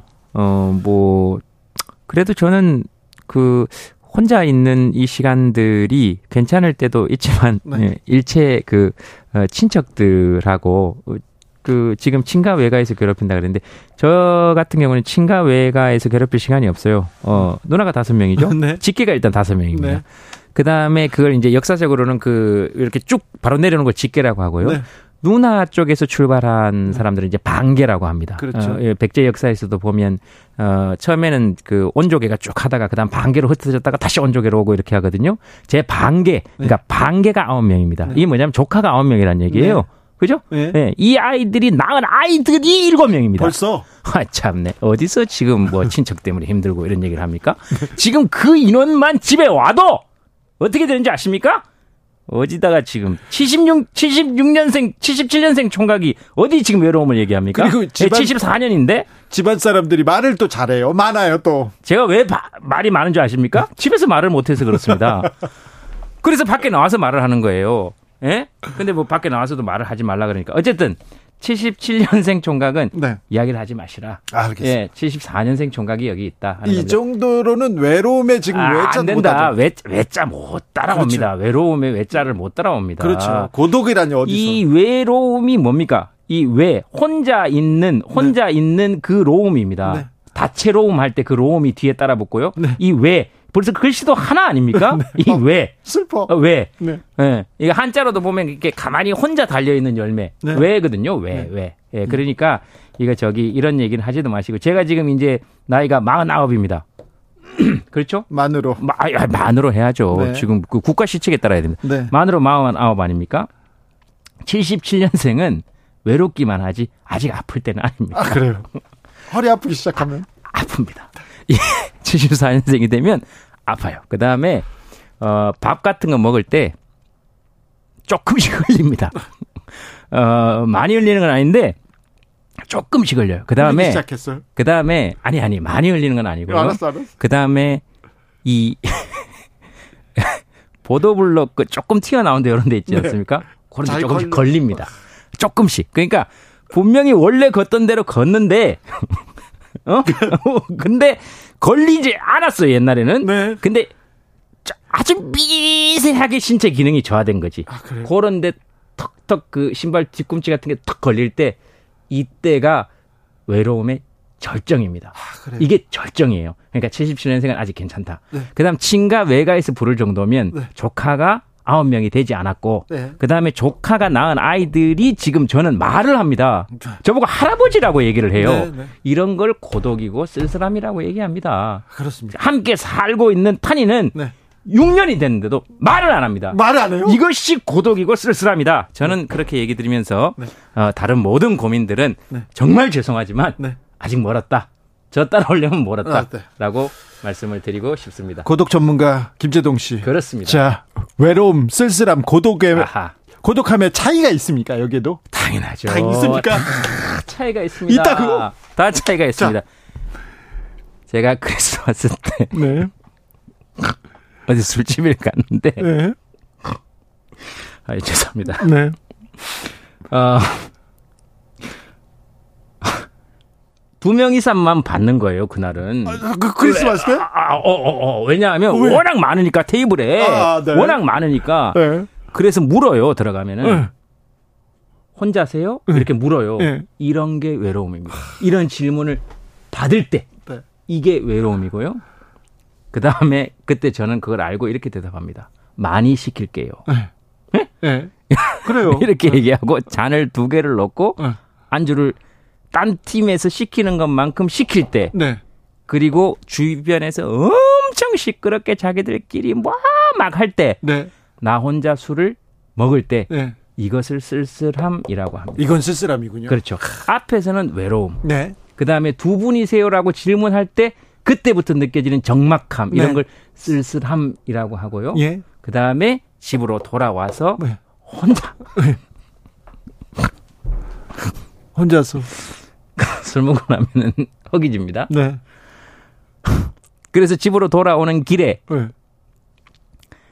허기질 때 딴 거 먹는 것보다 이게 아이스크림 같은 거 먹고 싶을 때가 있어요. 추워도 네, 네. 그렇게 들어갔을 때 네.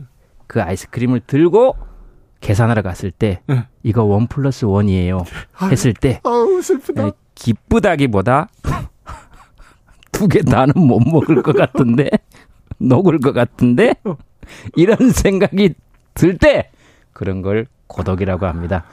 다 달라요. 외로움, 쓸쓸함, 고독 모두 다릅니다. 여러분께서는 지금 외로움, 쓸쓸함, 고독에 대해서 제 가- 가장 네, 정확한 지금 정의를 아, 들으셨습니다. 제가 이게 정말 언젠가 저는 이 노벨 평화상도 있어야 되지만 노벨 고독상 이런 거 네. 있어야 한다고 그럼요. 생각합니다. 그럼요. 제가 나올 때마다 말씀드리지만 네. 왜 종교 시설에서 혼자 오래 사는 사람들은 존경받고 예. 예? 속세에서 혼자 오래 사는 사람들은 뭔가 하자가 있는 사람 취급을 받는 이런 문화 자체를 없애면서 네. 노벨 고독상 그러니까 이 험한 세상에서 홀로 꿋꿋이 세상을 살아온 사람들에게 예. 당연히 저는 위로와 용기와 격려 더해져야 한다. 저는 네. 그렇게 주장합니다. 네, 알겠습니다. 네. 한 표 찍을게요. 근데 김재동 씨 집에서 네. 주로 저 무건 수행 하시잖아요. 무건 수행이 아니죠. 그것은 그것은 네. 아, 참네. 아직도 뭘 모르시네. 그 참선은 앉아서만 하는 게 아닙니다. 네. 예? 행주자와 음. 예? 앉아 있거나 누워 있거나 멈춰 있거나 움직이거나 네. 모든 걸 참선이라고 하죠. 그 무건 수행이 아니고 말할 대상이 없는 것은 네. 그건 이제 사실 옥이죠. 옥. 아, 오기요? 가, 감옥. 가- 아, 네. 아니 그런데 왜 뭐. 그런데 예. 굳이 무건 수행하러 절에 가거나 어디 또 이렇게 또 성당에 음. 폐쇄 수도원에 가거나 왜 그 왜 무건 수행하러 이게 종교 시설에 가십니까? 이래서 당신은 외로움을 이해하지 못한다는 거예요. 왜요? 거긴 사람이 있잖아요. 네. 그래서 가는 겁니다. 아 그래요? 아 당연하죠. 그렇구나. 거기는 무건 수행을 해도 네. 이 보세요. 승가라고 합니다. 네. 스님들이 모여 있는 집안이란 얘기예요. 네. 승가, 사부대주 사람이 있어요. 네. 폐쇄수도원에도 사람이 있습니다. 아 우리 집에만 사람이 없어요. 네? 그렇군요. 네. 물론 이게 탄이한테는 좀 미안한 얘기입니다만 아, 그렇군요. 그래서 네. 갑니다. 네. 네. 네, 충분한 답이 됐을 거라고 네, 생각합니다. 네. 아, 그 네. 똑같은 질문을 예전에 그 유모 씨 네. 개그맨께서 그런 얘기를 저한테 했어요. 너희 집이 너희 집구석이 절간인데 네. 왜또 절을 가냐? 네. 그것은 어, 어떤 외로움을 모독한 것이다. 알겠습니다. 저는 그렇게 생각합니다. 외로울 틈이 없죠. 또 아니요, 아니요. 그렇게 얘기하시면 안 됩니다. 네. 유모 씨라고 했지. 제가 네, 그렇게 알겠어요. 얘기한 적이 없습니다. 모재석 씨로 하겠습니다. 아, 예, 예, 그러지 마세요. 1010님께서 연애할 때 상대방이 전화를 안 받는 이유가 뭘까요? 모릅니다. 그럼. 몰라요. 그런 거 이제 얘기하고 싶지도 않고 네. 몰라요. 그쪽 기분을 어떻게 합니까, 제가? 아니 지금 고민 상담을 하신 분도 모르겠는데 네. 아이, 고민 상담하신 분의 상대방을 어떻게 합니까? 아니 지금 전부가, 그리고 전부가 모르는 것 같은데 그분하고 지금 아닙니다. 전부가 모르는 것 같아요. 어허 참네. 잘 생각해 보세요. 네. 전 보러 가신 적 있습니까? 아 저는 없어요. 정말 한 번도 없습니까? 없어요. 네. 참네. 전 보러 가면 주로 소리 지릅니다. 네. 다 그러신 건 아니지만 왜 그럴까요? 우리가 약해졌을 때는 네. 강한 사람을 찾습니다. 예. 그렇겠죠. 네. 전 보러 갔을 때 만약에 제가 너무 친절하게 대하면 네. 그것도 사실 별로 기대고 싶지 않아요. 네. 그래서 자 만약에 점을 보러 왔다 칩시다 주진우 씨가 예. 딱, 딱 들어와 보세요. 안녕하세요 해보세요. 네. 안녕하세요. 네. 앉지 마. 이렇게 해야 뭔가 뭔가 이게 뭔가 권위가. 그렇죠. 지금 벌써 어깨가 싸고 움츠러들지 어, 네. 않습니까? 집에 나무 있지 어. 나무는 없는데요? 심어야 돼 이렇게 어, 얘기하면 그렇죠. 돼요. 예, 있지 물었는데 없다면 심으면 되고요. 네, 네. 있다 그러면 베내면 됩니다. 그렇죠. 아 그래서 문제가 있어서 온 거 아닙니까? 예. 자 그래서 제가 지금 이렇게 크게 말씀드린 이유는 네. 그 사람하고 지금 잘 안 됐기 때문에 지금 이런 질문을 아니 하시는 거잘 아닙니까? 되다가 잘 되다가 잘 되다가 전화도 안 받고 안 만날 주려고 하고 생각하지 말라는 거죠. 잊어버리라는 겁니다. 요즘 전화기 안 터지는 데 있습니까? 아, 없죠. 이 오지입니다. 오지. 네. 예? 오지의 시대예요. 예. 5G. 터집니다. 터져. 오지의 시대 터져요. 오지에서도 터집니다. 네.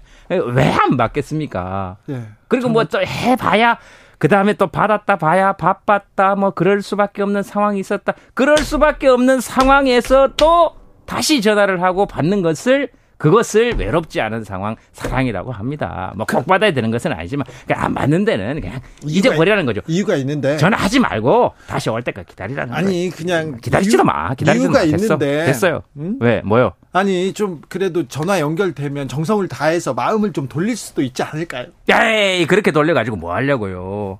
그렇게 돌려서 뭐 해요? 억지로 돌린 거 치고 예. 뭐 제대로 되는 거 봤어요? 문고리 부서집니다. 아, 네. 놔두세요 그냥.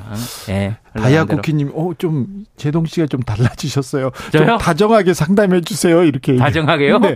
달라지죠. 왜냐면 아프다니까요. 그 지금 이거 호르몬 때문에 그래요. 그래요? 뭔가 열이 오르고 네. 예, 갱년기가 되면 목소리도 높아지고 어. 그런 것 같습니다. 잠시 쉬었다 갑니다. 교통 상황 알아보고 갈게요. 뭘또 이- 쉽니까? 이현 씨 노래조차 외롭습니다. 만사고고님 What are you looking 분께서는 가사 노래 너무 외로워요. 아 비가 오는 부산은요 노래까지 슬프네요. 김재동 다시예요. 아이유의 개여울 네. 김재동 씨의 추천곡 듣고 오셨습니다. 아니 평소에 좀 좋죠. 네, 노래는 노래 좋은데 너무 좋아요. 노래 네. 좋은데 네. 아, 더 외로워지지 않나요? 이 사실 이 가사가 굉장히 잔인합니다. 이 가사가 이 가도 네. 어, 아주 가지는 않노라 싶 떠나가는 사람이 네. 야나 아주 가는 건 아니야 이렇게 얘기한 거예요. 그럼 굳이 잊지 말라는 얘기냐? 이 남겨진 사람은 어떻게 잘 잊고 해야 새 출발을 해야 되는지 뭐 잊지 말라는 건지 가려면 아주 간다고 얘기하든지 뭐 그런 가사 들으면서 네. 이저 기가 막히죠 노래 가사가 네. 예, 정말 좋아요. 그렇습니다. 네. 이 저는 외로울 때 이 노래 많이 듣습니다. 외로울 때 슬픈 노래 또 네, 슬플 때 더 이별하는 노래 이런 노래 들으면 네. 뭔가 조금 묘하게 위로를 받기도 해요. 예, 사실은 제가 그 신청곡 조금 있어 보이려고 네. 이, 이 개요를 했지. 제가 원래 진짜 외로울 때 듣는 노래는 네. 어, 캔디입니다. 캔디. 캔디요? 예, 캔디 주제가. 아, 어, 그게 최고입니다. 그래요? 외로워도 슬퍼도 나는 안 울어. 트로트야? 참고 아니요 무슨 얘기입니까?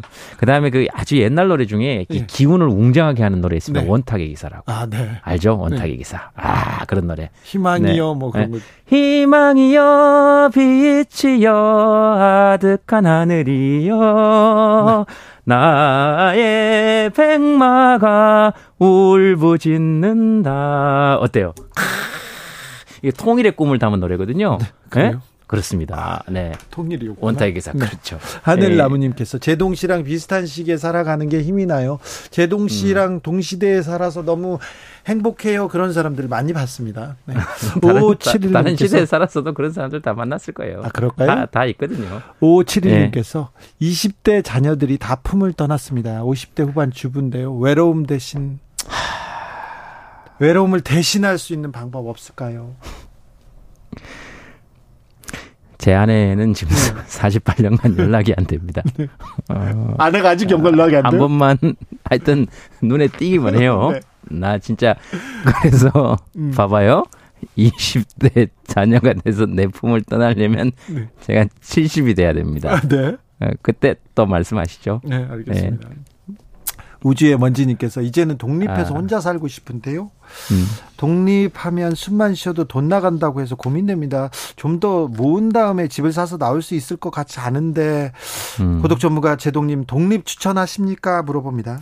예, 독립을 하려면 숨만 쉬어도 돈이 나가는 걸 각오하셔야 되고요. 네. 어, 숨만 쉬어도 돈이 저축이 되는 걸 생각하시면 있으면 되고요. 예. 그러나 독립을 꿈꾸면서 숨만 쉬어도 돈이 나가지는 않았으면 좋겠다 하는 것은 욕심이죠. 네. 예, 둘 중에 하나 선택하시고 네. 어, 하시면 되죠. 그런데 어, 저는 어, 아, 열 몇 살 때 가출을 시도했다가 네. 어, 집안 식구들이 모두 제가 가출했다는 사실을 몰랐다는 것을 알고 그때 처음으로 깊은 고독과 외로움, 쓸쓸함 같은 것들을 느꼈고요. 네.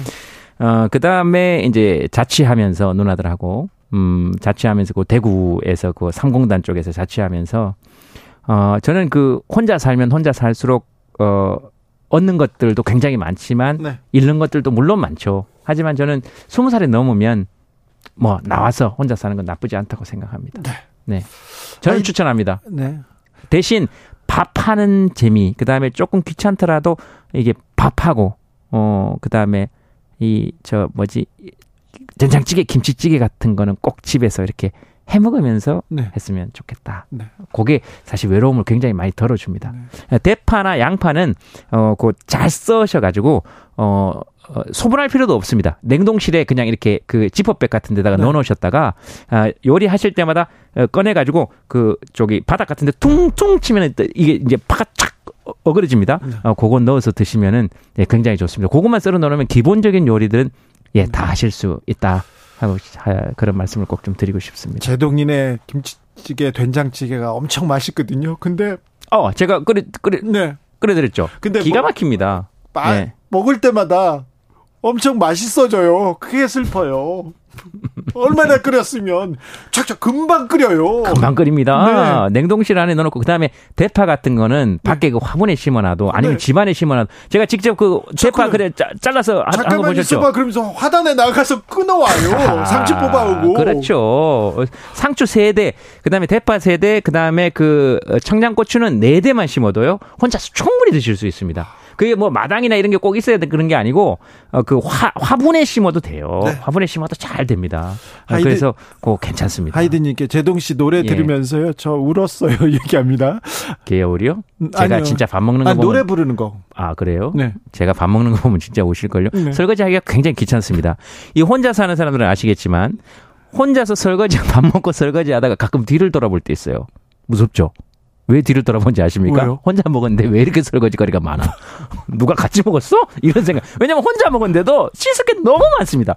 국자, 국그릇, 밥그릇, 그 다음에 뭐 기- 저기 특히 쌀 꺼내다가요. 크, 그때 진짜 많이 웁니다. 쌀을 꺼내다가 이 분명히 밥솥 때 똑바로 먹었다고 생각하는데 마흔아홉이 되면서부터 이렇게 엎질 때가 있습니다. 흘러. 그 쌀알을 탁 주워 담을 때 그때 그 쭈그리고 앉아서 쌀알을 주워 담을 때 어떤지 아십니까? 그 다음에 그걸 또 다 담아가지고 밥을 하잖아요? 그럼 또, 그러면 또 이 삶을 다시 살게 할 여인의 목소리가 들립니다. 보온을 시작합니다. 이 밥솥 목소리가 들려요. 그러면서 또 사람은 살아가고요. 네. 예, 또 그런 겁니다. 예. 노래는 뭐 얼마든지 또 원하시면 또 불러드릴 수 있죠. 네. 기타 있습니까? 기타? 피아노나? 예. 준비를 못했네. 아, 아쉽네요. 아쉽네요. 네, 아쉽네. 아, 대고. 소고, 뭐 이런 거 있습니까? 드럼? 아이고, 없죠? 아쉬워요. 아쉽네, 네. 아쉽네. 첼로 있어요? 없죠? 아쉽네요. 바이올린도 없고. 아, 다 해드릴 수 있는데. 아래층. 예? 아래층에. 에이, 뭘 아래층까지 갔다 와요. 네, 괜찮습니다. 네. 검색창에다 외로움 이렇게 쓰면요. 예. 결혼 정보 회사가 계속 뜬답니다. 아하. 자, 김 박사님, 네. 외로움 박사님. 결혼, 결혼, 연애, 사랑은 외로움의 답이 될 수 있습니까? 전 답이 될 수 없다고 생각합니다. 네. 하지만 전. 하고 싶어요. 네. 됐죠? 김진희님께서 답이 될 수 없어도 하고 싶다고요. 네, 네. 가끔씩 시험을 치다 보면 오답인 줄 알면서도 적고 싶은 게 있다고요. 네. 수학 주관식 같은 거 0 마이너스 1 아니면 플러스 1 아닙니까? 네. 어, 사실 잘 못 풀면 아니면 루트 1. 네. 예? 그게 안 맞을 줄 알면서도 적고 싶을 때가 있다고요. 알겠습니다. 그게 뭐 너무- 답이 되기야 하겠습니까? 너무 오래 적었잖아요. 예, 그렇죠. 그게 답이 되면 이 수많은 결혼하고 연애하는 사람들이 모두 외롭지 않아야지. 하지만 외로워하잖아요. 네. 그러니까 답이 될 수 없다는 게 보이긴 하지만 그러나 그 오답이라 할지라도 오답 속으로 뚜벅뚜벅 걸어 들어가는 사람이 되고 싶다 이 말입니다. 김진희님께서 제가 미혼이라면 제동님과 만나고 싶습니다. 이상형 그런. 이야기를 하지 마시라고 몇 번을 말씀드립니까? 길거리 가다가도 수없이 만납니다. 어떤 어머님은 오셔가지고 아이고 사위 삼았으면 좋겠다. 따님이 뭐 어디 계십니까? 없대요. 따님이 없는데 어떻게 사위를 삼습니까? 그리고 미혼이었으면 결혼을 하겠다. 지금 기혼이시란 얘기 아닙니까? 공영방송에서 저런 위험한 사연을 올리면 안 됩니다. 예? 안 됩니다. 위험까지야. 이렇게 할 수 있습니까? 예?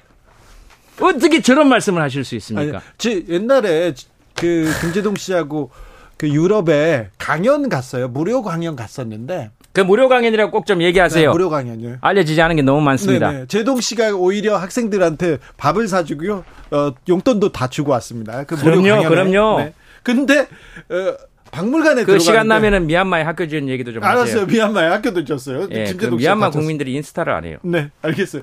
근데 네. 제동 씨를 박물관이요. 대형 박물관에 이렇게 몰래 이렇게 몰래는 아니죠. 둘이서 이렇게 조용히 가는데 뒤에서 아줌마 군단이 보더니 제동이 아줌마. 딱 때리면서 아하. 아이고 제동아 그러면서 처음 보시는 분이 그렇죠. 네, 그분들 입장에서는 처음 뵌- 보는 게 아니죠. 네, 그렇죠. 예, 그분들 입장은 그렇다는 겁니다. 알겠습니다. 네. 예, 그래서 장가 언제 갈 거냐 이렇게 네. 물어보시고 대형 박물관에서 그런 경험한 사람은 드물 겁니다. 그렇죠. 네. 예. 네. 자, 미친 듯 외로울 때, 너무너무 쓸쓸할 때, 음흠. 이것만은 하지 말아야 되는데. 음, 네. 사랑하는 사람 전화를 안 받고 그러는데, 네. 안 받고 그러는데, 괜히 가서 전화하거나 문자 해가지고, 왜 안 받니? 왜? 음. 그러니, 그런 거 안 해야 되는데. 자, 외로울 때 쓸쓸할 때, 이것만은 하지 말아야 되는데. 자, 정말- 밥을 굶으면 안 됩니다. 아, 밥이요? 먹어야 됩니다. 아, 역시 박사님. 먹어야 됩니다. 먹어야 됩니까? 어, 술을 먹으면 안 되고 예. 밥을 굶으면 안 됩니다. 그래요. 네, 그게 제일 중요합니다. 밥 먹어야 됩니다. 그 사람보다 더 행복해져야 되고요. 네. 그 사람보다 조금 더 지방이 있어야 됩니다. 그래야? 긴긴 세월 네. 예, 축적시켜 놓고 버텨냅니다. 아니, 저는 박, 그렇게 박사님 생각합니다. 지방 없잖아요. 저요. 네. 하하 참. 네. 제가 또 그 한때 그 연예계의 숨겨진 몸짱이라고 네. 어, 난리가 났었죠. 예전에 그랬죠. 지금은 안 그렇잖아요. 아, 참, 네, 진짜. 네. 저는 진짜 옷을 입고 사는 문명 시대에 태어났다는 것이 네. 굉장히 한스러울 때가 많을 정도로 참, 네. 아.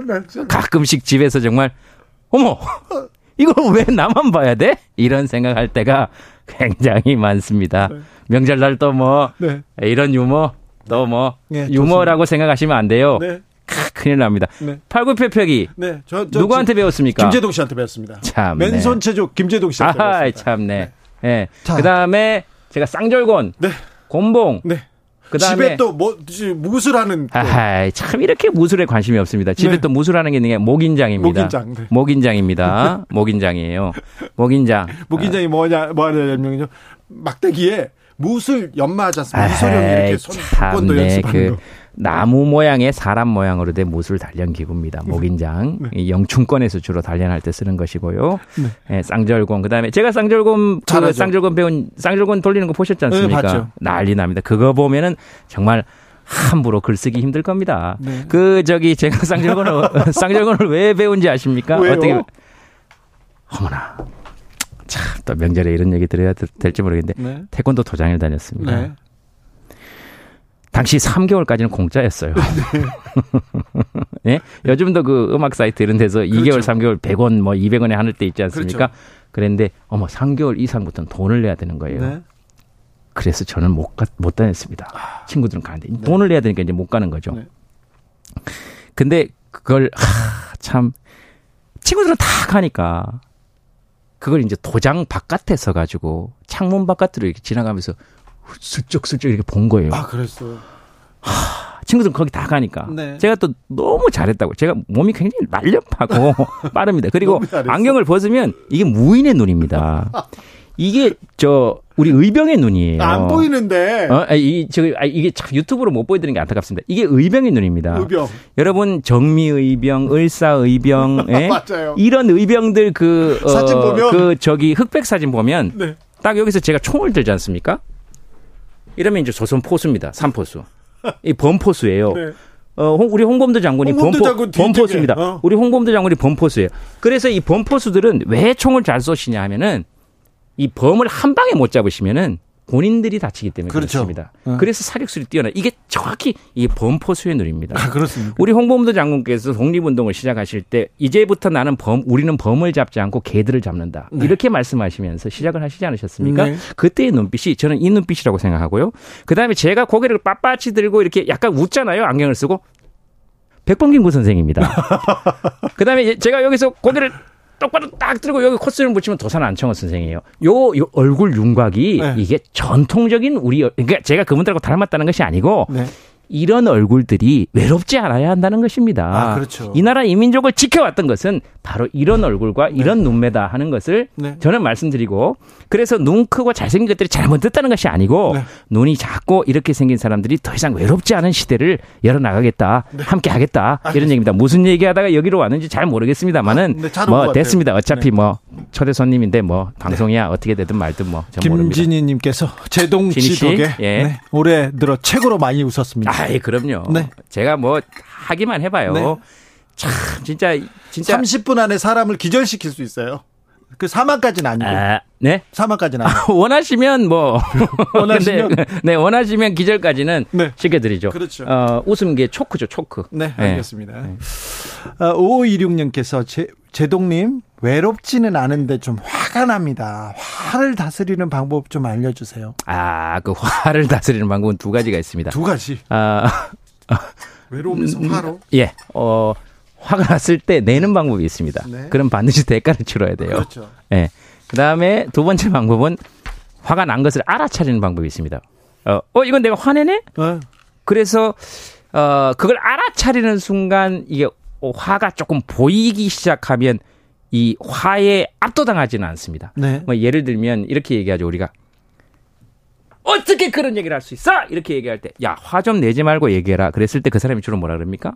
내가 언제 화냈다고 그렇죠. 이렇게 얘기하죠. 너, 너 하는. 그래서 화를 내는 사람과 술 내는 사람은 특, 술을 먹 술에 취한 사람은 특징이 똑같습니다. 안 해다 안 취했다고. 안 취했다 그러고 화를 안 냈다 그러고 네. 두 번째는 공간 감각이 없습니다. 네. 아무데나 눕고 아무데서나 옷 벗고 아무데서나 소리 지릅니다. 네. 공간 감각과 시간 감각이 없죠. 네. 예, 그래서 화를 알아채는 방법이 있고 아, 제일 좋은 방법은 화 안 나는 사람 화 안 나는 상황으로 옮겨가는 겁니다.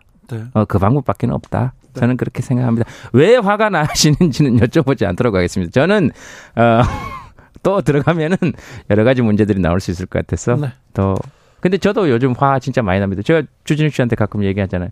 이게 호르몬 때문인지 네. 진짜 화 많이 냅니다. 혼자서. 왜 이렇게 화내? 그래서 타니한테 가끔 화내지 않으려고 굉장히 조심하고 있습니다. 네. 걔가 뭔 죄가 있어요? 예, 그럼요. 예. 그 집에서 언제 제일 화나는지 아십니까? 언제요? 이 탁자 같은 데 일어나다가 무릎 부딪혔을 때 있잖아요. 자주 부딪혀요. 너무 아프거든요. 네. 그럴 때 너무 화가 납니다. 네. 이건 누구한테 화를 낼 수도 없는 거 아니에요. 네. 나한테 내야 되는 건데 그게 낫는 방법은 하나밖에 없거든요. 누가 옆에서 어. 아프겠다 왜 그랬어 아프겠다. 아이고.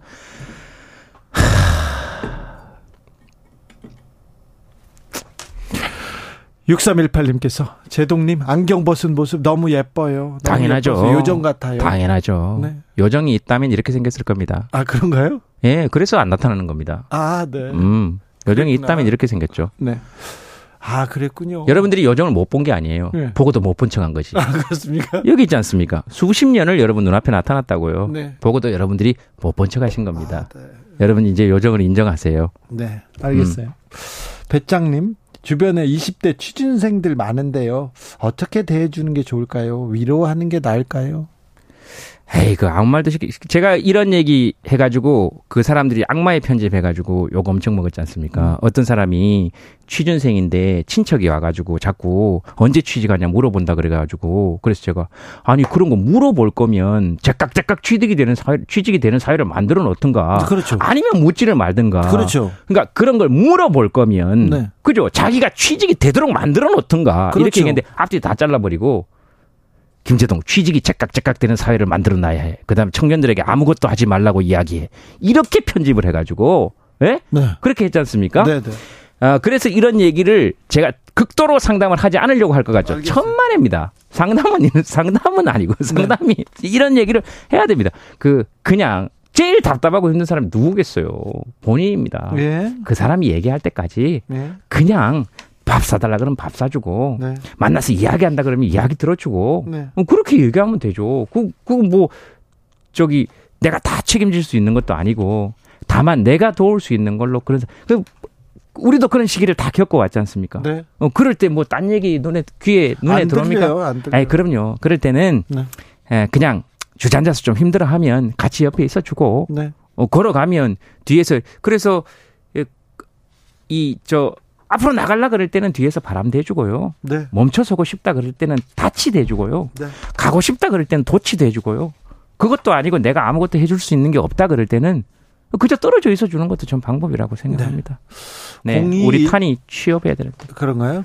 탄이가 고생이 많네 얘기하네요. 예, 예. 0211님께서요. 저는요 먹을 때가 제일 행복한 사람이에요. 아이고, 예. 그래서 먹는 걸로 스트레스를 그렇죠. 푸는데요. 네. 그러니까 살이 계속 쪄요. 살이 찌니까 스트레스 쌓이고요. 스트레스를 풀려면 또 먹는 거밖에 음. 없고 이 굴레를 어떻게 벗어나야죠? 이렇게 어머, 물어봅니다. 그저 모두의 고민이죠. 근데 뭐 지금 다 답을 얘기하셨지 않습니까? 드시면 네. 살이 찌는 굴레가 있고 네. 안 먹으면 먹고 싶은 굴레가 있고 네. 음, 그러니까 드시고 살이 쪘더라도 기쁘게 또 네. 드시면 스트레스 안 받으시면 될것 그렇죠. 같고.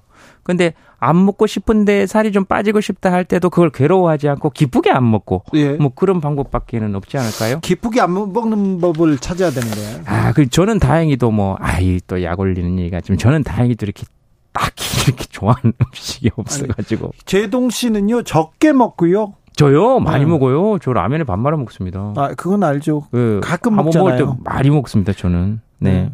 많이 먹어요. 가끔 이제 뭐 그리고 저는 된장찌개, 김치찌개 이런 게 제일 맛있으니까. 근데 저는 스트레스 받으면서까지 안 먹을 필요가 있을까? 그러나 그것이 건강을 해치면 안 된다. 그렇죠. 네네. 건강을 해칠 때까지 과식을 하면 안 된다. 네. 네. 저도 계속 스트레스 받으면서 안 먹는 거 이거는 문제가 있는 네. 것 같아요. 너무 먹는 걸 권장하고 거. 먹방 이런 거는 안 보지만 네. 어, 그거는 좀 맛있는 좀, 거 네. 드셔야죠. 네. 네. 네 그러면서 뭐 운동하고 같이 이웃에 사는 개 있으면 산책 자주 시켜주시고 네. 개를 같이 사는 게 힘드시면 그러니까 네. 우리 집 탄이 같은 경우에 이웃 분들이 많이 산책을 좀 시켜 주시 주셔요. 네, 네. 곽은혜님께서 제동님 건강 관리 잘하세요. 건강 관리는 어떻게 하세요? 아쉽게라도 이렇게라도 좀 산타처럼 나타나 주시니 너무 좋습니다. 건강 관리 물어봅니다. 산타처럼 나타났다고요? 네, 지금 추석인데요? 네. 아니, 추석 때 산타 얼마나 좋아요? 아 그렇죠? 네. 그렇죠. 꼭 시간 맞춰서 나타나야 될 필요 없죠. 예, 맞습니다. 추석 네. 때도 산타도 오고요. 예, 그러면 크리스마스 때는 누가 와야 되나? 조상님들이 오시고 그러면 되겠네요. 네. 네. 어그 아쉽게라도 이렇게 나타나 달라고요? 아니 자, 자주 나타나 달라고. 아 예, 그럼요, 그럼요. 추석 때도 나타났으니 크리스마스 때도 나타나야죠. 음, 이 프로그램은 그러면 추석 저 크리스마스 때도 합니까? 아니 목표입니다. 어, 네, 알겠습니다. 해야죠. 목표입니다. 음, 알아서 잘 하세요. 네. 3123 님께서 저는 네. 술을 잘 안 마시는데요. 회사에는 음. 주당이 많습니다. 음. 반주장 정도가 아니라 계속 이어지는 술자리 견디기 어렵습니다. 술자리에서 사람들은 계속 하- 화기애애하게 얘기하는데 혼자 고립되는 느낌입니다. 음. 꼭 술을 먹어야 어울릴 수 있을까요? 외롭습니다. 이렇게. 아, 참, 그 참 저도 잘 모르겠네. 저는 그런 고민을 한 번도 해본 적이 없어가지고. 전 진짜 잘 먹었잖아요.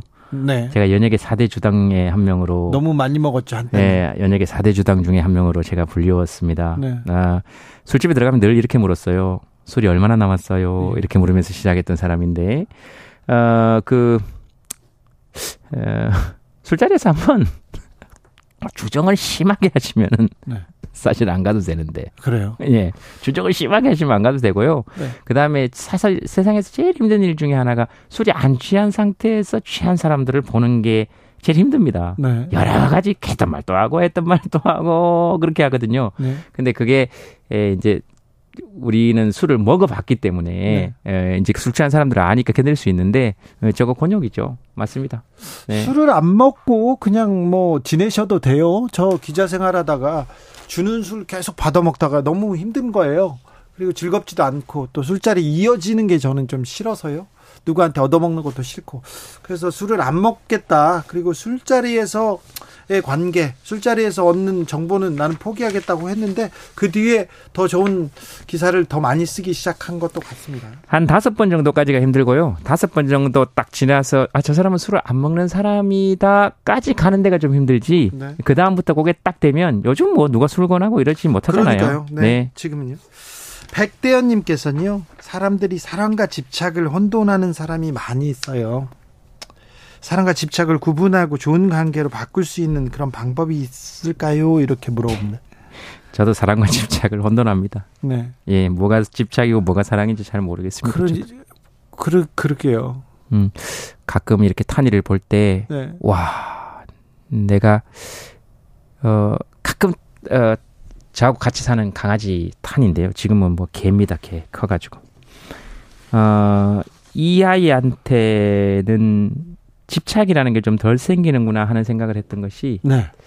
어, 저도 처음 개하고 같이 살아보는 건데, 기대가 없더라고요. 가만히 보니까. 어. 사람한테는 기대가 있고요. 네. 저의 경우에는. 네. 그러니까 기대가 있는 대상에게 집착도 생기는 것 같아요. 네. 내가 이렇게 했으니 너도 나한테 그렇죠. 이렇게 해야지. 내가 이러, 이만큼 좋아하는데, 음. 조금만, 음, 이것만, 어, 어. 이것도 못 해줘. 이 얘기 나오죠. 어 그래서 우리가 보통 제일 많이 하는 얘기가 내가 너를 어떻게 대했는데, 네. 어 내가 너를 어떻게 키웠는데, 뭐 내가 너한테 해준 게 얼만데 이렇게 얘기하는데 타니한테는 그런 마음이 안 들더라고요. 그 근데 그게 그. 그 뭐라 그래야 될까? 얘가 커가지고 나를 봉양할 거야. 얘 군대 갔다 오면 나한테 효도하겠지. 네. 이런 생각이 없잖아요. 예, 그러니까 오로지 그냥 어 그래서 저는 가끔 어왜 우리 막 이렇게 하늘 보고 좋아하거나 꽃 보고 좋아할 때도 기대가 없잖아요. 네. 근데 우리가 하늘 너무 좋다 이럴 때 하늘한테 집착한다 이런 얘기는 안 하잖아요. 네. 뭐 꽃에 집착한다 이런 얘기는 안 하니까 저는 타니한테 가끔 그런 생각할 때 그래서 그런 거 그런 걸 이렇게 느끼고 혼자서 그러니까 다른 사람은 모르겠는데 혼자서 그래서 아 내가 너무 좋아하는 사람이 있을 때 야 이 사람한테 좀 실망하려 그럴 때 그 내가 이 사람한테 기대하고 있는 게 많을 수도 있겠구나라는 생각이 좀 들긴 하더라고요. 근데도 기대하고 싶어져요. 사람인데 어떻게 기대가 없어지겠어요? 그렇잖아요. 그럼요. 예. 그럼요. 음, 맞아요. 참 예, 뭐- 어려운 부분이에요. 아유, 그럼요. 집착도 하고 사랑도 하고 그러면서 가는 거죠. 뭐 저거 다 알면 뭐 에이, 우리 뭐 무슨 재미로 살아요. 예. 저도 지금 얼마나 집착하는 대상이 많은데요. 말을 못 해서 그렇지. MH님께서요, 요즘 웃을 일이 많지 않은데 제동님 덕분에 소리내어 웃습니다. 산소 같은 제동씨, 공기가 신선해지는 느낌입니다. 아, 산소 같은 제동 씨 하시는 거 보니까 어떤 네. 시대를 어떤 시대를 살았는지 대충 네. 나옵니다. 아, 우리 이영애 선배님 한참 광고 찍으실 때 네. 그때인 것 같아요. 이것도 야, 이거 유튜브로도 나갑니까? 네, 나갑니다. 아 그렇습니까? 나가요. 그럼 아까 이렇게 뭐 안경 벗고 했던 것도 다, 다 나갑니까? 보이죠. 네. 아하 그래요. 잘 됐네요. 어, 잘 됐습니다. 예, 또 딴 건 안 봐야 되겠네. 네, 알겠습니다. 네. 음. 샤이니의 산소 같은 너. 이게 떠올리는 분들도 많습니다. 죄송합니다. 샤이니까지 나왔어요. 어머, 제가 잘못했어요. 미안합니다. 예, 고- 공주 미안합니다. 공주 바라기님께서 제동님 덕분에. 긴 연휴 마무리 잘 되는 느낌입니다. 아이고 감, 고맙습니다. 덕분에 위로 받았어요. 외로웠는데 쓸쓸했는데 위로 받았어요. 즐거웠어요. 그런 분들 많습니다. 네, 그런 분들한테. 그 볏집처럼 이렇게 기대서 가야죠. 외로움이 주는 제일 큰 선물입니다. 아, 그 외롭지 않은 사람들은 서로 기댈 생각 잘 안 하거든요. 예. 그래서 힘이 있거나 네. 역사적으로 봤을 때도 그 중심부가 쇠퇴하는 이유는 자기들이 힘이 있다고 생각해서 주변에 있는 사람들 또는 진짜 귀한 사람들을 다 쳐내버립니다. 역사적으로요. 그러나 외롭고 주변부 변방에 있던 사람들은 서로 기댈 곳을 찾고요. 그래서 그런 사람들이 결국은 또 세상의 주인공이 되어 나가고요. 예. 예, 저는 외로움이 주는 가장 큰 선물은 서로에게 기대고 싶은 마음이라고 생각합니다. 여러분들한테 기댈 수 있어서 저도 행복했습니다. 감사합니다. 아, 제동 씨한테 기대게 돼서 참 감사합니다. 네, 우리들의 행복한 시간 만들어 주셔서 감사합니다. 이런 문자가 많이 와요. 아하, 야, 참 좋은 방송입니다. 그렇죠. 음. 우리 정치자들은 뭐 아무튼 세계 최고입니다. 우리나라가 아니라 세계 최고입니다. 아이 진행자가 세계 최고니까. 아, 이거 무슨 김재동 씨 세계 최고의 고독 전문가와 함께 아하. 추석 마무리했습니다. 감사합니다. 노벨 고독상이 제정되기를 국제사회에 촉구하는 바입니다. 네, 네. 단연 수사권인데 네. 긴 추석 연휴 네 김재동 씨하고 잘 마무리했습니까? 참, 감사합니다, 김재동 씨. 자 연휴 동안 받은 스트레스, 외로움, 고독, 쓸쓸함 잘 극복하시고요. 우리 일상으로 잘 돌아가 보자고요. 백예린이 불렀습니다. Bye bye my blue 들으면서 주진우 라이브 여기서 인사드립니다. 저는 내일 오후 5시 5분에 돌아오겠습니다. 지금까지 주진우였습니다. 여러분 사느라고 애쓰십니다. 김제동이었습니다.